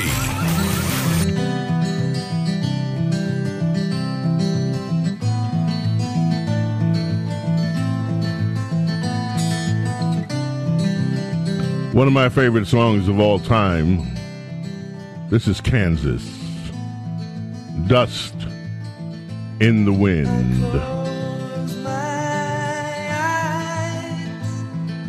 Only for a moment, and the moment's gone. All my dreams Birthday today for David Hope, the American rock band Kansas. of curiosity. Dust in This went up to number three on the charts back then, 1978. Truly a profound and beautiful song. Just a drop of water in sea. Oh, We're going to see if we can uh, play back, and we rarely do this, but we had an interview for those of you that weren't with us during the first hour. We had an interview with Joel Rosenberg from Israel. Joel called us from Israel, and we're seeing now whether we can get that up in time to play it back in the next hour at some point, because it is chilling when you hear what is going on over in Israel today. And of course, our, our prayers are with those. And we hope that those of you that have family and friends over there that everyone is going that everything will come out okay with it. This is a full scale war. I want to pay attention also to the events here i talked about a story yesterday and then i wrote something about it on my on my twitter feed and it has taken off it has over 300,000 views so before I get to that, let me just go through the story again. This was a Fox story. 45 Republicans are calling for the House rules to be overhauled after Kevin was dismissed. Kevin! Yeah, they got mad at Kevin. Kevin's gone. These 45 Republicans say they are ashamed, ashamed, and embarrassed House Republicans say of the ouster of Kevin McCarthy, the injustice we all witness cannot go unaddressed. A group of nearly four dozen House Republicans demanding a dramatic overhaul to the chamber rules after House Speaker Kevin McCarthy's historic ouster. The injustice we all witness cannot go unaddressed. Least we bear responsibility for the consequences that follow. Our conference must address fundamental changes to the structure of our majority to ensure success for the American people. 45 House GOP lawmakers said in a letter to colleagues they released on Thursday.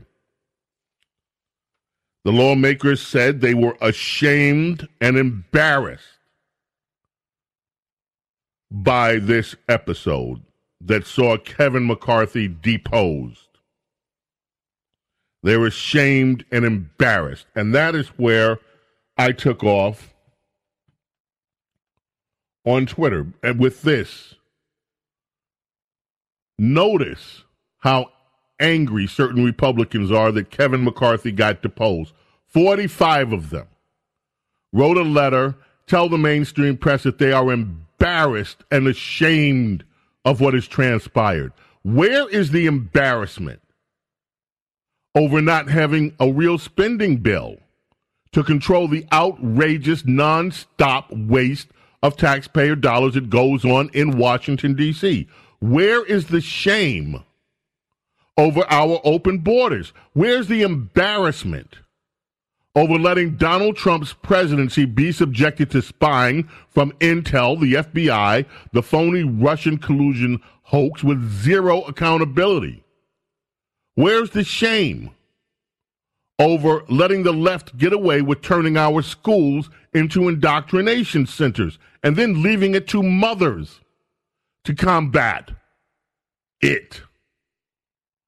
Where's the embarrassment over allowing elections to be run in a manner that leaves half the country believing that they're unfairly run? These people moan and groan when their Capitol building was invaded, but they do nothing when our country is invaded and rogue DAs allow criminals to roam the streets to prey on helpless, innocent citizens. They are feckless, they are spineless, and they are despicable. They keep crying over Kevin McCarthy while the rest of the country is crying over the state of this nation. And that is exactly right, folks. Imagine that. They're embarrassed because Kevin McCarthy gets tossed out for breaking his promises that he made, he willingly made when he took up the speaker mantleship. They're embarrassed and they're ashamed. What have they done? What have they done about any of the things that you sent them there to do? Where is the complete and thorough investigation into Joe Biden and his family? There's a story today about Hunter Biden that's just one of the, the last. The story today, you can find it all over certain media. Certain media won't certain media won't cover it. The story is that Hunter Biden raided his own child's education fund I believe it was of $40,000, spent the money on hookers and drugs, which is, by the way, illegal to raid his own kid's fund like that. And this is while he was boinking the sister in law. He's boinking his sister in law. He raids his own kid's educational fund, goes out, spends the money, He's cheating on his sister-in-law. I mean, just just just wrap that around your brain. He's cheating on his own sister-in-law, his dead brother's wife, who he's boinking. He's cheating on her with prostitutes while he's out doing drugs, and he raised the kids' education fund to do it. Washington Examiner, you can find that story. Hunter Biden cheated on his sister in law with hookers funded by his daughter's college fund. Yet, yet, with the $20 million flowing into the Biden family, all we have is an inquiry so far. But they're not ashamed. These Republicans are not ashamed they're not ashamed of never getting to the bottom of what happened during the Obama years with Joe Biden, with with with uh, with Benghazi, or with any of the other scandals that took place during those years. They're not ashamed for not standing up as this ESG stuff swept across the nation. They're not ashamed of not standing up to the military being defunded. They're not ashamed, but they're ashamed and embarrassed because Kevin McCarthy, poor Kevin, got tossed out of his job. That is what will get 45 of them all together to write a letter. We're embarrassed and we're ashamed. You people took out, these people, these radical conservatives took out Kevin McCarthy. I'm going to say it again. I have not said publicly anything that would indicate to anybody what my thoughts are of Matt Gaetz. Instead, I'm focusing on the issue. And Matt Gaetz, when he said, This is why I'm doing this, outlined issues. And those issues were Kevin McCarthy's promises that he made to the Republican caucus that he did not keep. Part of that was to restore regular order so that we would have a sane budget process. and he made other promises, which he didn't keep. And that is why, at least that's the official reason why, Kevin's not there right now. And so, what do you hear out of the mainstream press and what do you hear out of some of the establishment press? Well, you know, we lost a terrific fundraiser with Kevin. He, he's, he's responsible. How about him doing this is the reason. How about him doing what he said he was going to do? This is the reason that rank and file Republicans can't stand their own party. They see them as a bunch of feckless cowards who don't tell the truth. They'll pick on other Republicans. But where were these Republicans all during the Donald Trump years to throw some shade on Donald Trump? No, instead, you had Paul Ryan and his ilk throwing knives, political knives, in Donald Trump's back. When he was trying to build a wall, when he was trying to get immigration under control, when he was trying to make sure that the tax cuts would go through, when he was trying to bring some order to the chaos that the swamp has created, what did these moderate Republicans do? Absolutely nothing to support Donald Trump. Where are they now when a weaponized legal system is up against Donald Trump as punishment? These 45 leaders, they're not embarrassed. They're not ashamed that this is taking place in America to a former president. They could care less. But they're ashamed and embarrassed because old Kevin got the boot. Well, then KMA. James Golden, aka Snerdley on WABC Talk Radio 77. You know this one.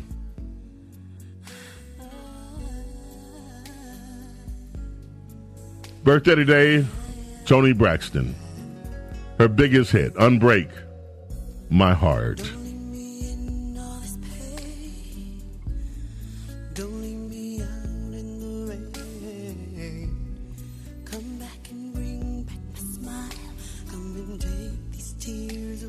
Your call is coming up 800 848 WABC. Don't go away.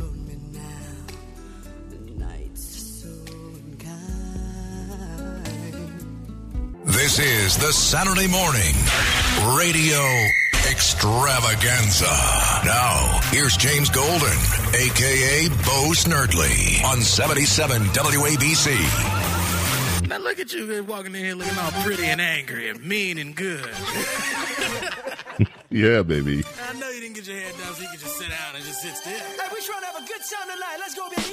Let's go, baby. Tomorrow. No, It is his birthday.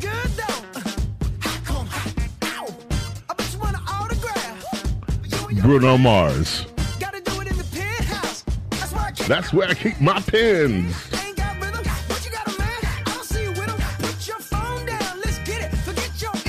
Instagram and your Twitter.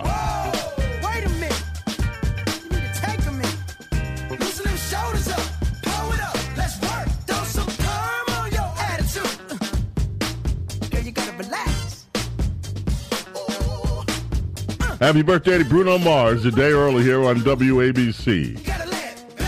You think he was a friend of James Brown or not? Boy, this is such a rip, but I love.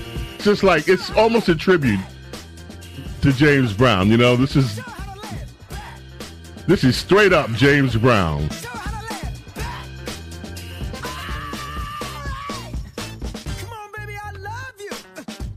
No, you don't. Can't say I won't. All right, let's head back to the telephones here on WABC.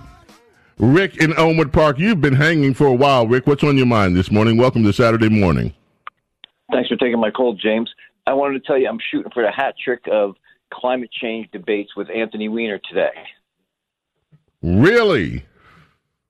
I got Well, that ought to be that. hmm I Go ahead. Two in the last weekend. Awesome. Well, that ought to be interesting. And let us know how it turns out, my man. You know, there's a lot of news about this climate stuff. In fact, I did a podcast about it. You can find it all the podcasts. Uh, it is uh, Everything is Golden podcast. You can find it Red Apple Media Podcast. Go to our website or find it wherever you find podcasts with Red Apple Media Podcast. Um, and I did a lot on the climate, including there's a story that didn't get much attention, and I put it in the podcast about the p- plight of the poor whales. Environmental groups are trying to save the right whales. They sub- are under threat, and their breeding grounds are in Florida. And what they're looking at is, you know, all these measures because they say that the whale is endangered, they have to save it. And I did the story, but I also wonder why these same environmentalists don't care that whales are beaching themselves like crazy in numbers we've never seen before. And a lot of the science is telling us it's because of these wind farms that liberals have insisted on putting down in the oceans. And they none of them will talk about that. So they care about some whales, but the whales that die or could be dying from their green energy policies, oh, those whales are just, I guess, expendable. Make them sushi.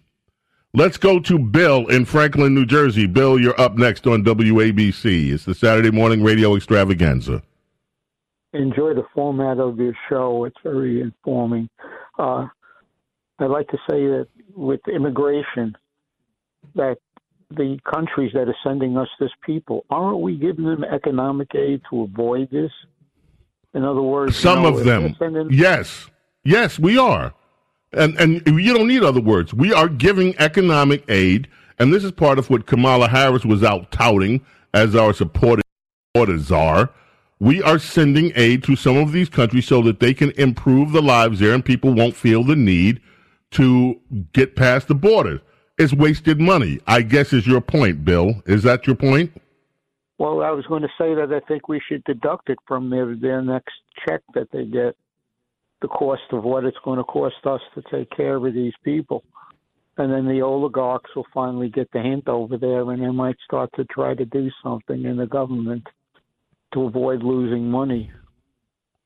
Here's the thing. You have people coming into the United States now. The last I heard, the number was from 150 different countries. They are pouring in through the southern borders because they are porous. What this is going to take is a massive political will to shut down the borders. The asylum program is a joke. People are not being vetted. The Biden administration has come up with an app where people all they have to do is sign on to the app and walk into the country. Again, they are not being vetted. This is deliberate malfeasance on the part of this government. There are so many aspects of this. America's immigration system needs a complete overhaul. And by the way, those of you who listen regularly know that I don't just blame Joe Biden. Our immigration system has been a mess. I talked to Lou Dobbs yesterday. We do we run Lou Dobbs um, uh, market reports during our weekly show, Bo Snerdley's Rush Hour, and I had a chance. Very grateful to interview Lou Dobbs yesterday. Lou Dobbs has been warning us about this immigration issue for over thirty years. And I had to laugh because one of the bios of him, he's anti immigrant. He's married to a Mexican American. They never put that in there. He's not anti immigrant, he's anti illegal immigration.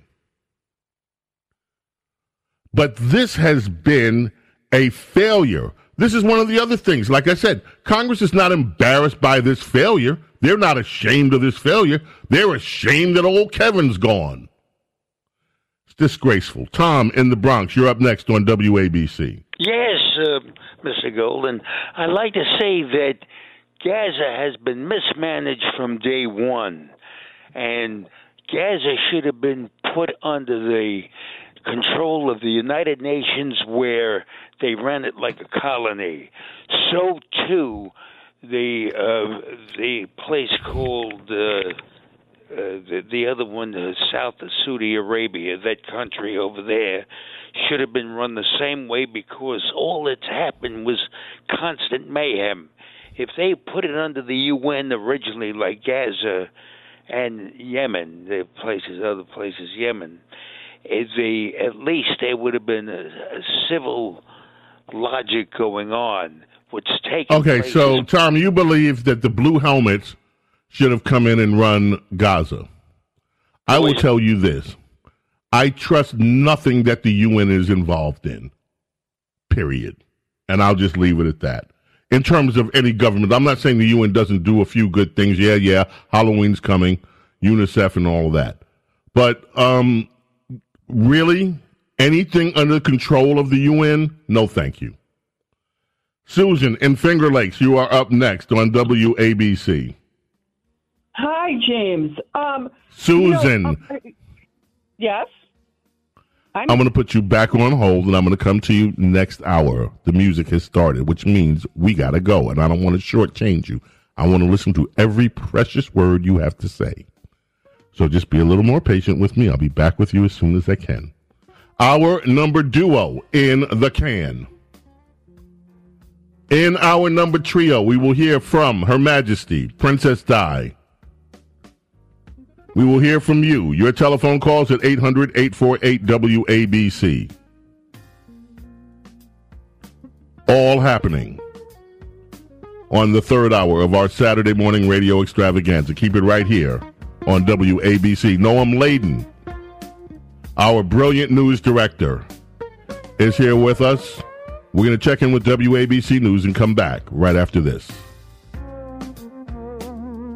This is New York's talk leader, the crown jewel of talk radio.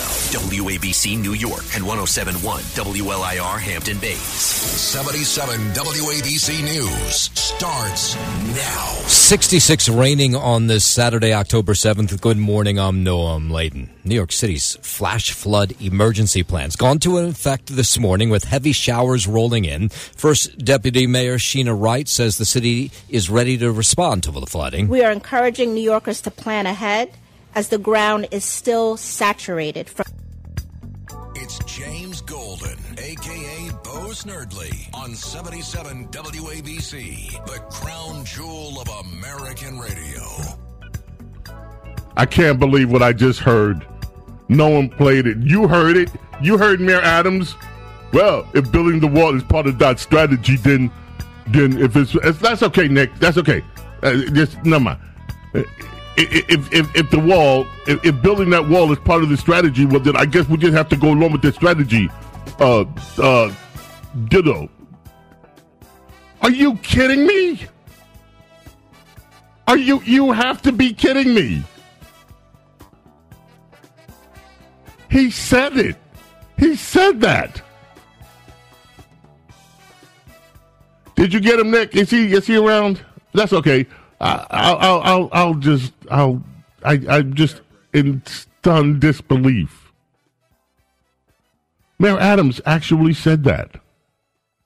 These are the people. Don't you remember when Donald Trump said, "We're going to build a wall. We're going to build a wall.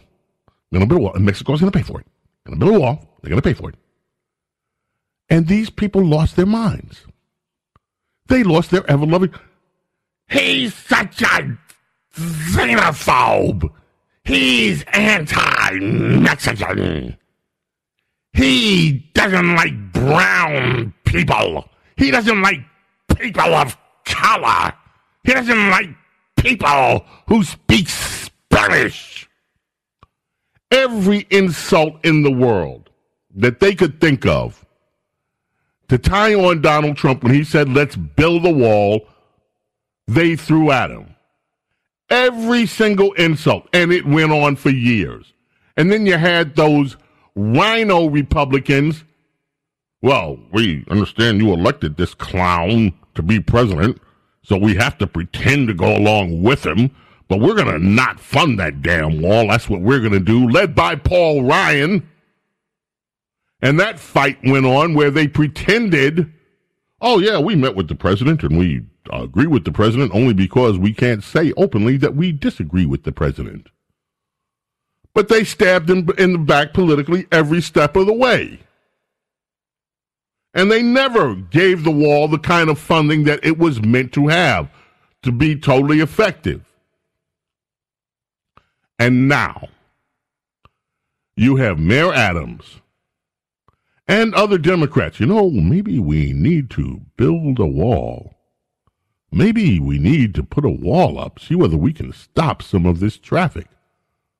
Because we can't afford it in our beautiful blue sanctuary cities. This is astounding.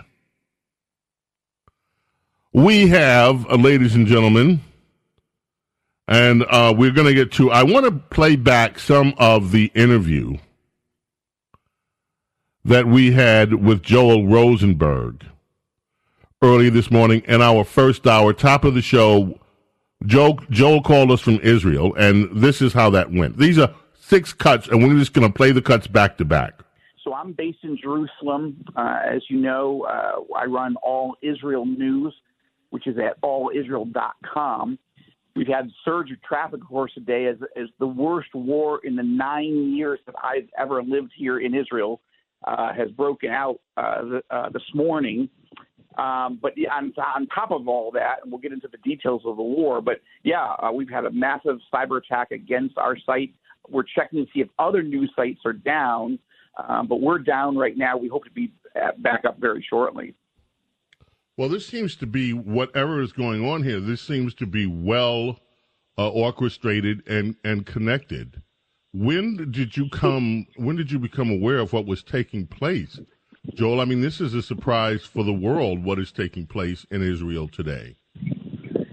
It is. Well, look, it, what, what's what's bizarre about this, and yet should have been prepared for by the IDF and Israeli intelligence, is the fact that this weekend is the 50th anniversary of the massive sneak attack by Egypt and Syria 50 years ago in what was became known as the Yom Kippur War, the worst war in the history of the last 75 years in Israel.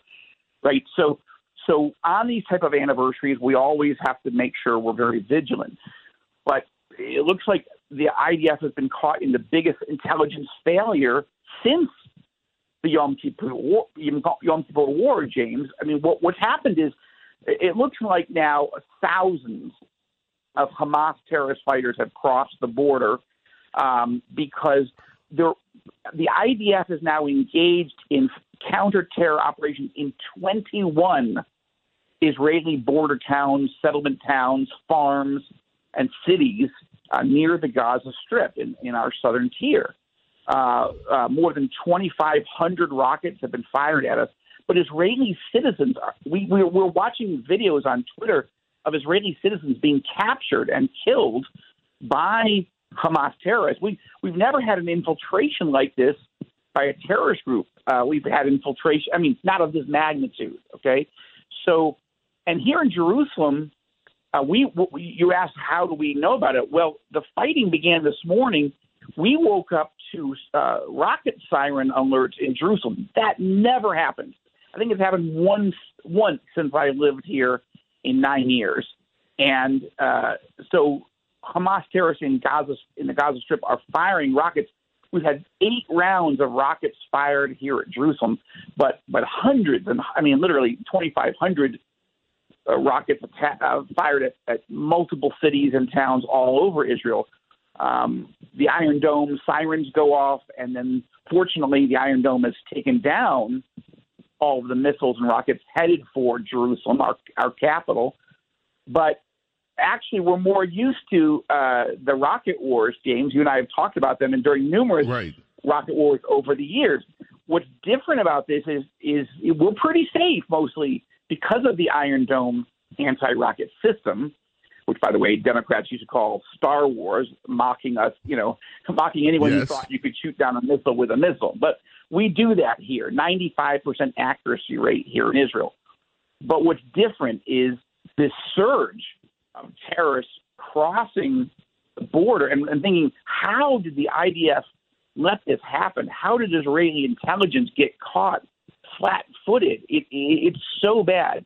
And Israeli Prime Minister Netanyahu just went on television here to say this is what, what's about to happen from the counter reaction side, right from the Israeli Defense Force side, is not going to be an operation or a, a project. This is all out war. So um, my wife has a Bible study here where evangelicals every husband of every young woman that's in her Bible study and every brother of every woman in their Bible study has been called up in their reserves in the last two hours. Most of the men that I know across the country who are still in the IDF reserves are being called up. It's a massive war that's being prepared, but it, it but the country's been blindsided this morning. That is just stunning news, Joel. There, I, I, I don't know whether you've seen the pictures. I've seen the pictures. Apparently, some of the attackers have paraglided in. If these pictures are accurate, they, they, yes, they, yes. This is yes, land, air, and sea. They they stormed across. They they seem to have just ripped through the. We have a border wall, but it looks like the the observation posts that normally man, you know, our side were being unattended. So we're watching videos of trucks filled with Hamas fighters just storming across the border. How in the this is not Biden country, okay? This is not the Mexican border, where where it's normal for you guys. Our borders are very carefully sealed up, and we've got, and that's the most dangerous border Israel has. But what in the world has just happened? Nobody understands it. Watching Israeli television today, they're using the terms apocalyptic because Israelis are Goodness. being yanked out of their houses. Women, children, men shot down in front of their children, women being captured and, and dragged into trucks to take back to Gaza. It's a massive defeat, def, uh, defeat at the moment. I'm obviously we will win, we will counter, but it's a huge black eye at the moment.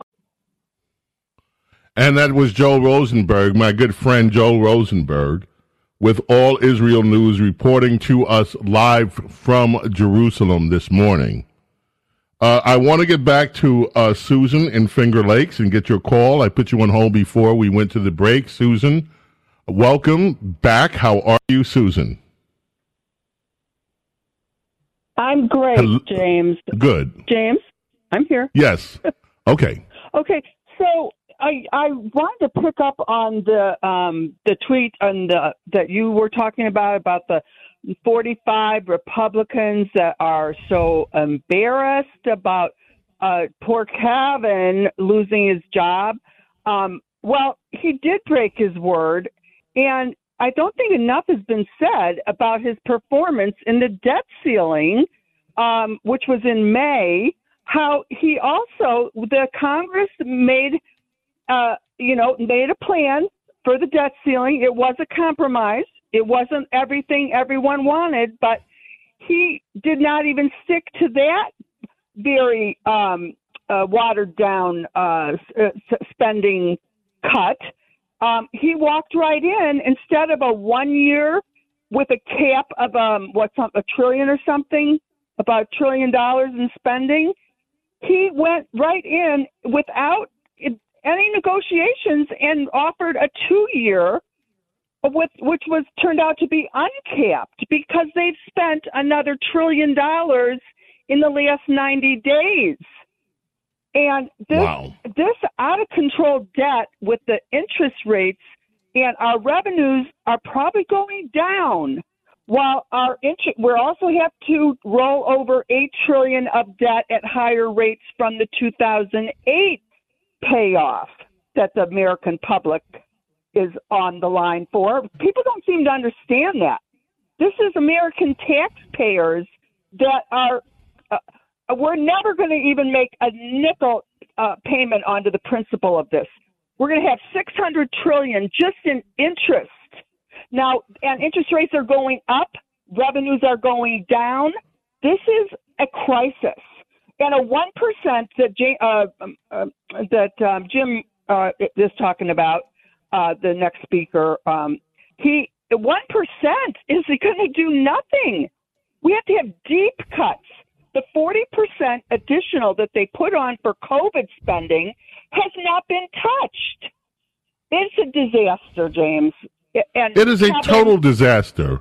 And Kevin botched this up. And I'm sorry, people can give, a, they can be ashamed and embarrassed that Kevin is going all they want to.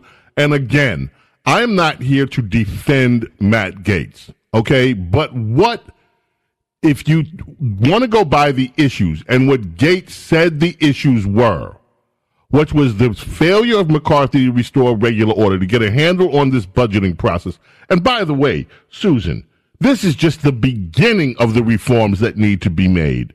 We will never get a handle on spending until something that Rush Limbaugh talked about decades ago happened, and that's getting us out of this method that Congress uses where of automatic increases in the budget for everything.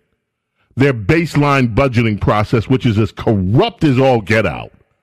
But these these issues run deep, and McCarthy failed. And I don't understand what's so difficult about people to understand that he failed at what he said he was going to do. Give you the last word on this, Susan.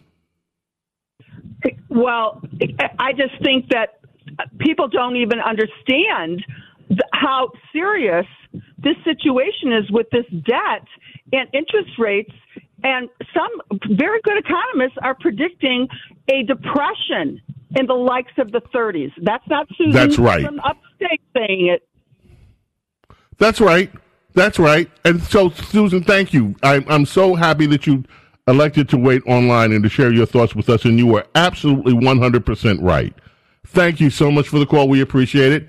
James Golden, aka Snerdley, this is our Saturday morning radio extravaganza, and we continue with Princess Di when we come back.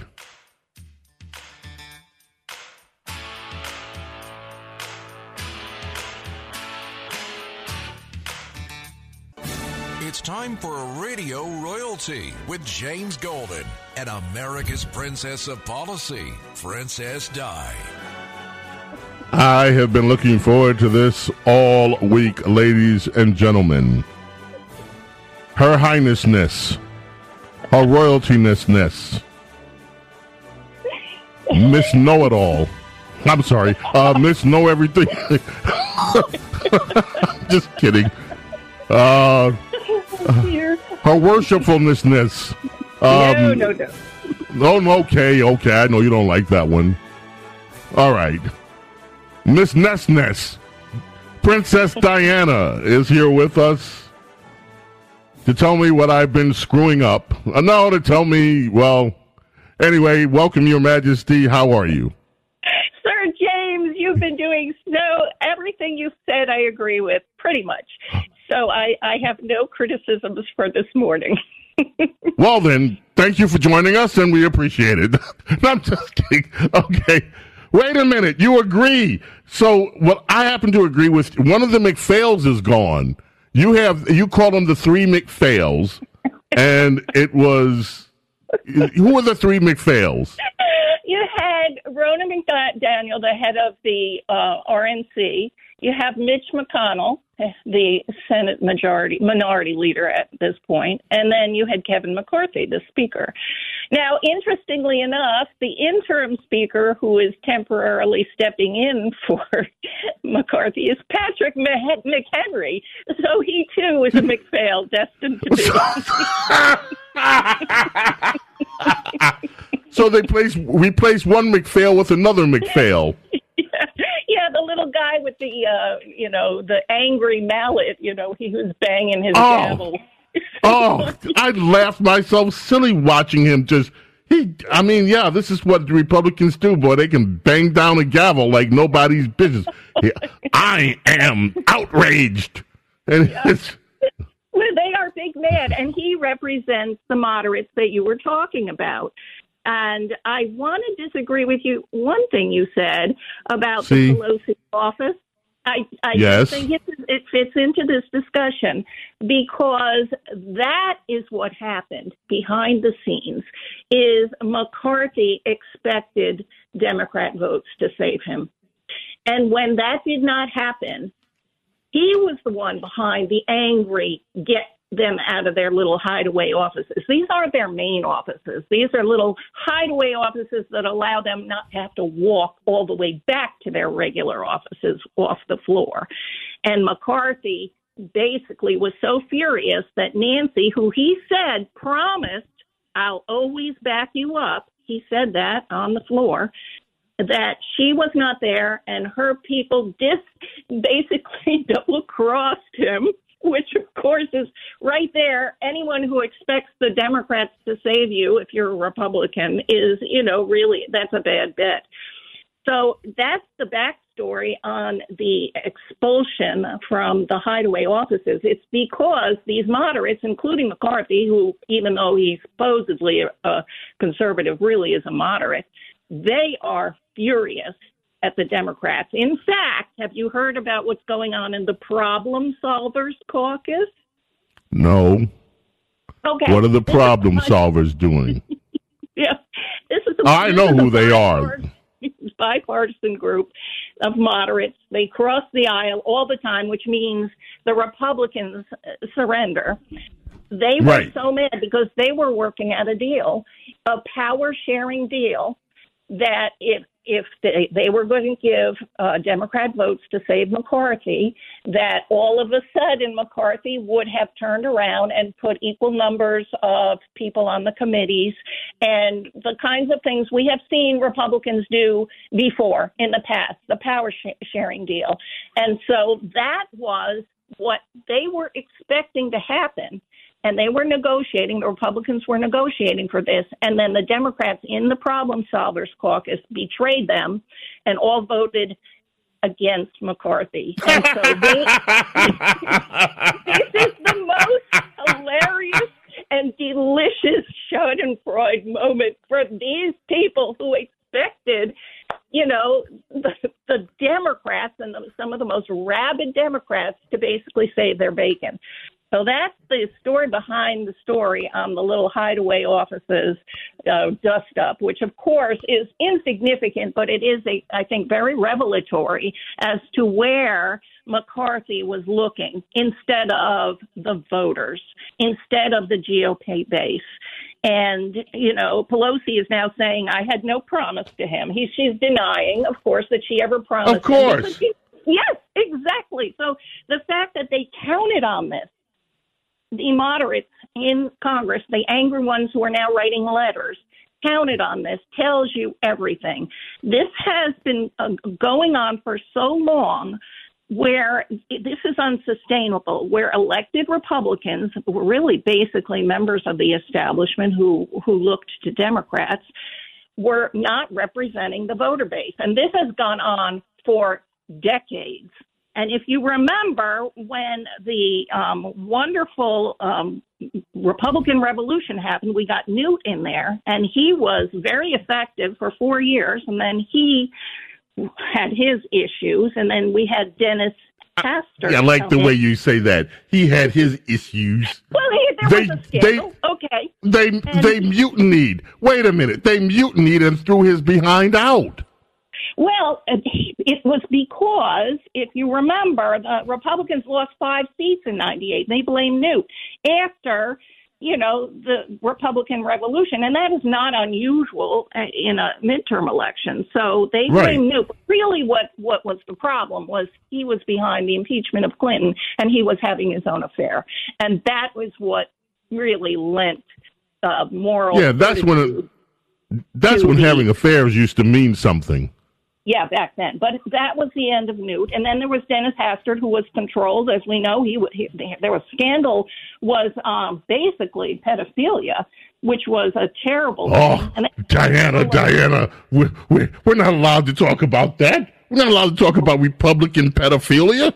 no, this the guy was in prison for it. We are allowed to talk about it, so it's okay. But there was a series of then Republicans after Boehner came in in 2011, after the Democrats lost 63 seats in 2010 as a result of rebellion against Obama, and then Boehner came in, and he was such a disappointment to conservatives and did all the same things that moderates always did. And do you know that Mark Meadows filed a motion to vacate? And that is how Boehner was gotten rid of. This is now forgotten in the in the annals of history. Now we're talking about this is the first time this has ever ha- happened in Congress, when in fact Bon- Boehner resigned instead of excuse me. I heard that. Going for a vote, vote. And so, you know, this same thing happened to him. Mark Meadows, who was conservative, Freedom Caucus, filed a motion to vacate, and that was the end of Boehner. And so, who did we get? Paul Ryan. Paul Ryan. Ugh. Okay. So, so you have had these series of speakers who have crushed down the will of Republican voters time after time after time. So now Kevin McCarthy comes in and does the exact same thing. He dismissed the will of the representatives, the conservatives in there, and they the reason that this was able to go forward and defenestrate, as they say in the media, McCarthy, which is you know an old-fashioned word to to get rid of him, throw him out the window, is because the power behind the eight who voted against him with the Democrats is enormous. And it comes from the voters.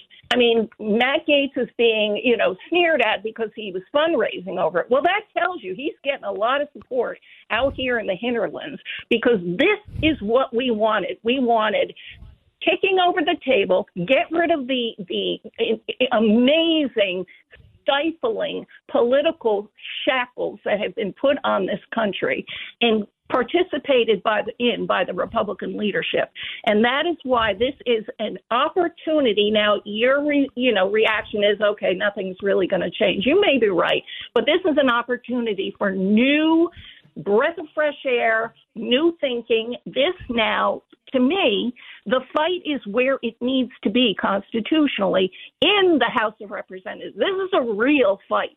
This is not what we're usually treated to, where all the deals are made off camera, off stage, and with lobbyists and everyone else.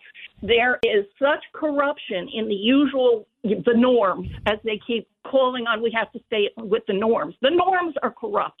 And now all of a sudden, we're having a genuine fight and I'm saying a lot of these people, in fact, most of Congress, you can't say are ideologically motivated. They're self motivated, but they're having a real fight, and the pressure is coming from us, the voters.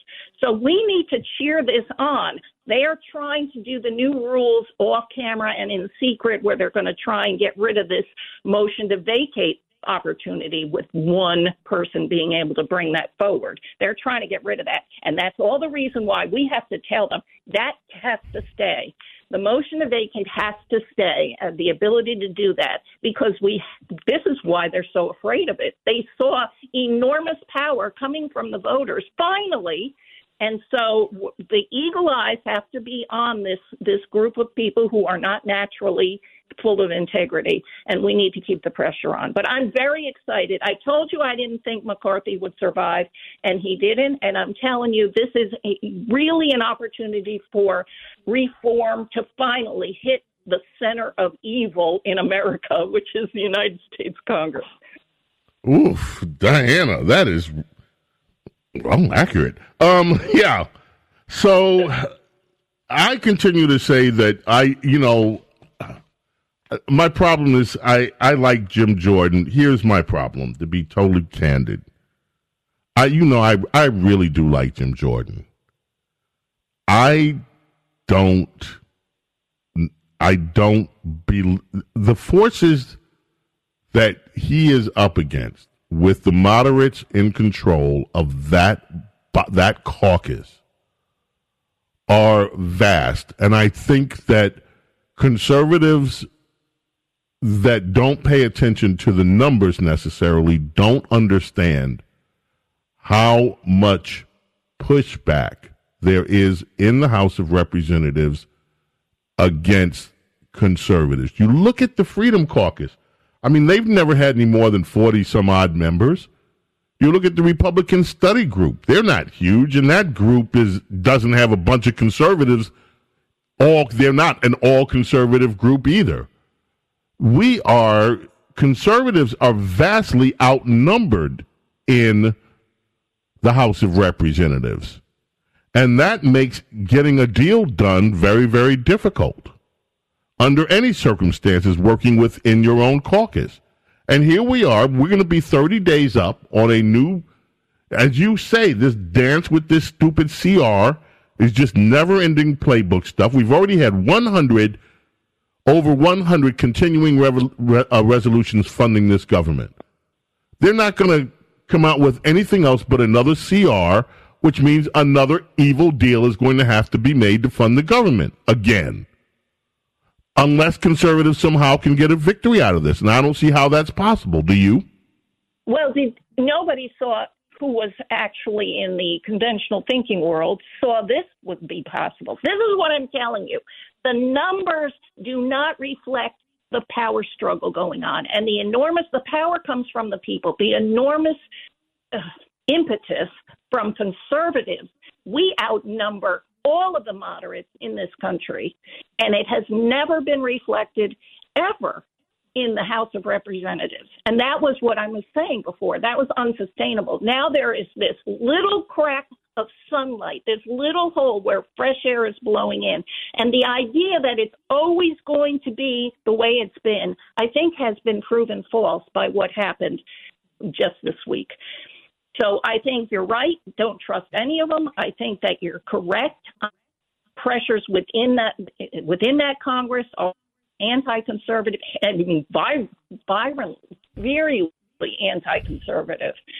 But that doesn't matter because the pressure they cannot always hold back with their finger in the dike the the enormous wave of desire, political desire from the conservative voters. The Republican Party is about to be swamped by this huge wind and wave that's coming through there. That's my view. Well, thank you. I want to leave you with this happy note from Rhonda Schrock, America's small caffeinated mom. If she was right about McCarthy, I'd be very careful about betting against her on Michelle. Just saying. this is what I'm tormented with. You traitor! You traitor! so much. That is really good advice. But listen, can I just add something about the situation in Israel? One little data point. Yes, of course. Yes, yes, yes, Your Majesty. Of Quickly, course. Uh, now, quickly, it's just Joel mentioned the Intel failure, and I've read about how Mossad was blindsided. And I just want to put out not only the money that has been, you know, allowed to go to Iran, which has always supported Hamas, which is behind these attacks. There was a huge story no one covered, except for the tablet. Here's the title High level Iranian spy ring busted in Washington. The infiltration of the American government by Iran, directly funded by Tehran. This just broke on October 1st, and there was no mainstream coverage.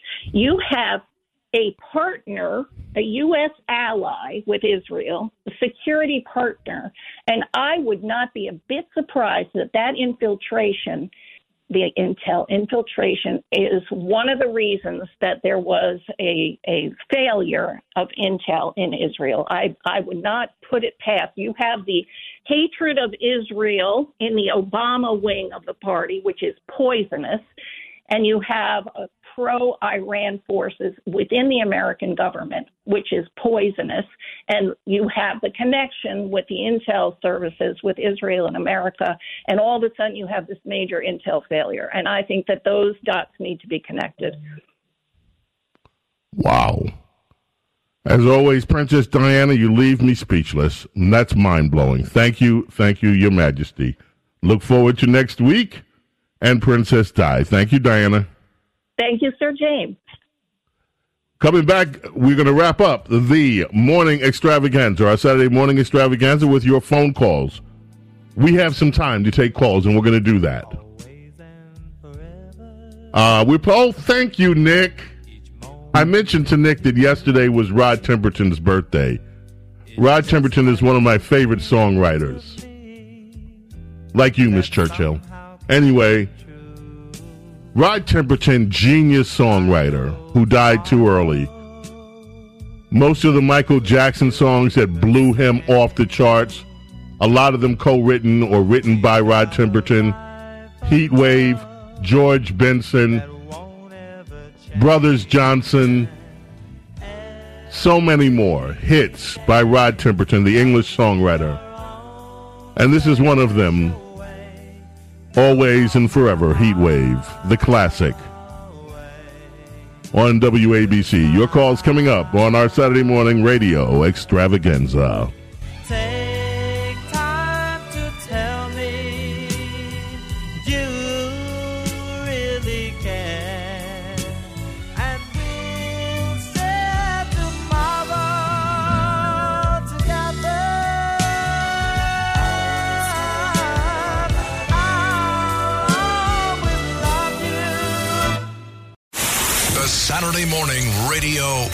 Extravaganza.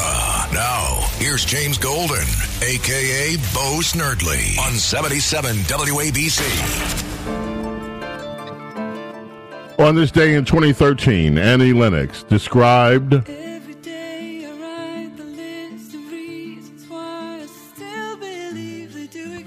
the sexual imagery of modern pop videos as dark and pornographic. Annie Lennox told BBC Radio 5 Live, I'm all for freedom of expression, but clearly this is one step beyond. It's clearly into the realm of porn. I love Annie Lennox. She is, to me, you, definition of an artist, an artist. She is a recording artist of the highest order.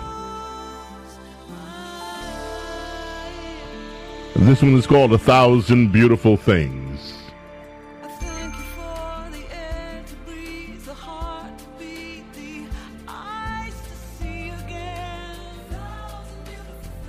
On WABC, heading back to your telephone calls. Oh, Debbie checked in. Haven't heard. That Debbie's my speech police person. She's the one when I use a bad word, she texts me all the time and tells me don't do it or stop it or apologize. And I haven't heard from Debbie in a few weeks, and I was like, "What's wrong?" And then I figured it out. I haven't heard from Debbie ever since that. She's a huge Jet fan. Poor thing.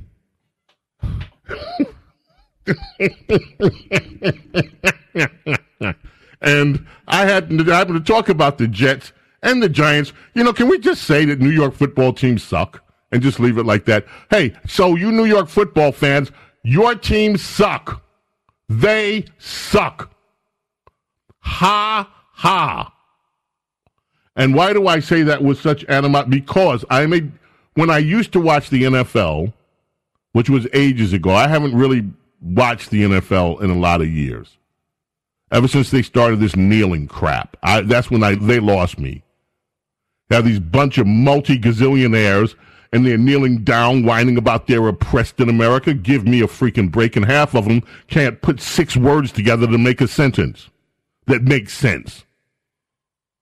Right? So I stopped watching it. But still, you know, you, you, you, uh, some I was a Dallas fan when I did watch, and and so Giants people were miserable to me. I've been to Giant Stadium for some of those games, and you Giant fans, some of you are totally not all of you. I realize many of you are good people and you're nice people. You're Americans, and I'm not talking about you, but I'm talking about you rowdy, inconsiderate, miscreant Giant fans. You people were miserable.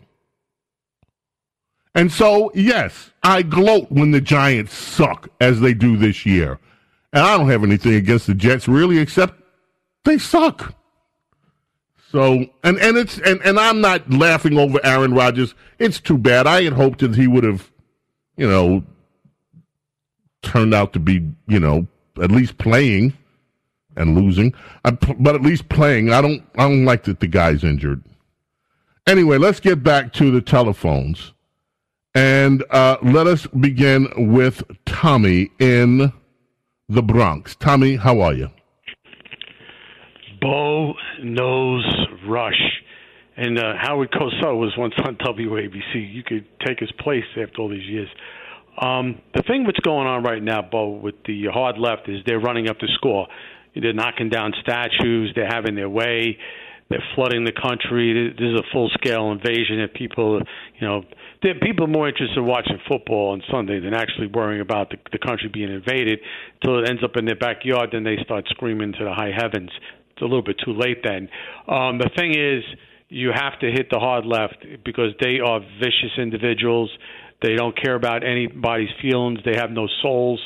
The thing is, unless Trump or whoever the Republican nominee is and the Republican Congress, they have to be held, their feet have to be held to the fire, but the people who vote for them, they have to really, I really mean this, demand – that the 65 Immigration Act, the 1990 Immigration Act, illegal immigrants thrown out of the country, the uh, people who overstay their visas, almost a million a year. And the biggest offender of that is Chinese uh, is the Chinese communist uh, serial killers over there with over 800,000. So they're just they're flooding the country as America sleeps, and we're not going to be able to reverse any of this stuff unless it's addressed now. And the and the craziest thing is when you look at when you look at the hard left saying we want the illegals to vote in the elections. Well, I think they're just sending a signal because a lot of the illegals do vote because when they get uh, licenses in North Carolina and these other states, they automatically get they get enrolled into the uh, voting, uh, uh, you know, into the uh, be able to vote in those states. So it's going to be a crazy thing. Trump, if he's the nominee, he's got to go hunting where the votes are. Let me tell you something. There's a big statistic that never talked about. Uh, you do a good job. There's only a few people who really do a good job with the information. In 2016, Donald Trump got 61% of the white male vote. Four years later, I mean, in 2020, Trump only got 57% of the white male vote. So he actually went down percentage wise. Those are big numbers. And that's where you got to go. You got to go hunting with a mean, he keeps this up with First Step and releasing people out of prison. I like the ex if Trump is eligible for the First Step Act. But the thing is, and you keep doing this about, oh, unemployment is down for certain ethnic and racial groups when he was president. That's not appealing to, to people who are going to vote for you. When it comes down I don't know to, why. Wait a minute. Wait a minute. So white people are offended if black unemployment goes down? Come on, Tommy. Give people more credit than that. Wait, wait a minute. You're saying that. I did not say that. There are people out there who have. You said that's not appealing to those voters. And I'm listening to everything that you said now, and, and I'm taking it to heart, by the way. I think you're brilliant. I, I love your analysis, but that part I just had to push back on. And something else you said, they have no souls. Everybody has souls. So, No, Tommy, don't- I love your call. They have souls. They may not have brains. I'm just kidding. I'm just kidding. Anyway, Tommy, love you, man. John in Queens, you're up next, and we got to take a quick break, and then we got to come back with more phones. John, make it quick. You're up next. Yes, sir. I just want to know when they're going to uh, fly all the Venezuelans back to Venezuela. Who's paying the carbon taxes? Should the Democrat Party pay the carbon taxes on that? Yes. Unequivocally, yes. You made it brief, and the answer was just as brief. Yes, they should. James Golden, aka Snerdley, Saturday morning radio extravaganza. Ah, yes. Imagine that. A WABC. Coming back, your phone calls, rapid phones coming up. Imagine there's no heaven. If you try. No, it's not.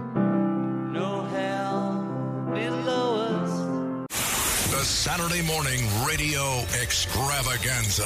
Now, here's James Golden, aka Bo Snerdley, on 77 WABC. And ladies and gentlemen, we are going to go to a rapid phones. Means you got to get to your phone call quickly. I want to get as many people in as possible. Our lines are bursting at the seams.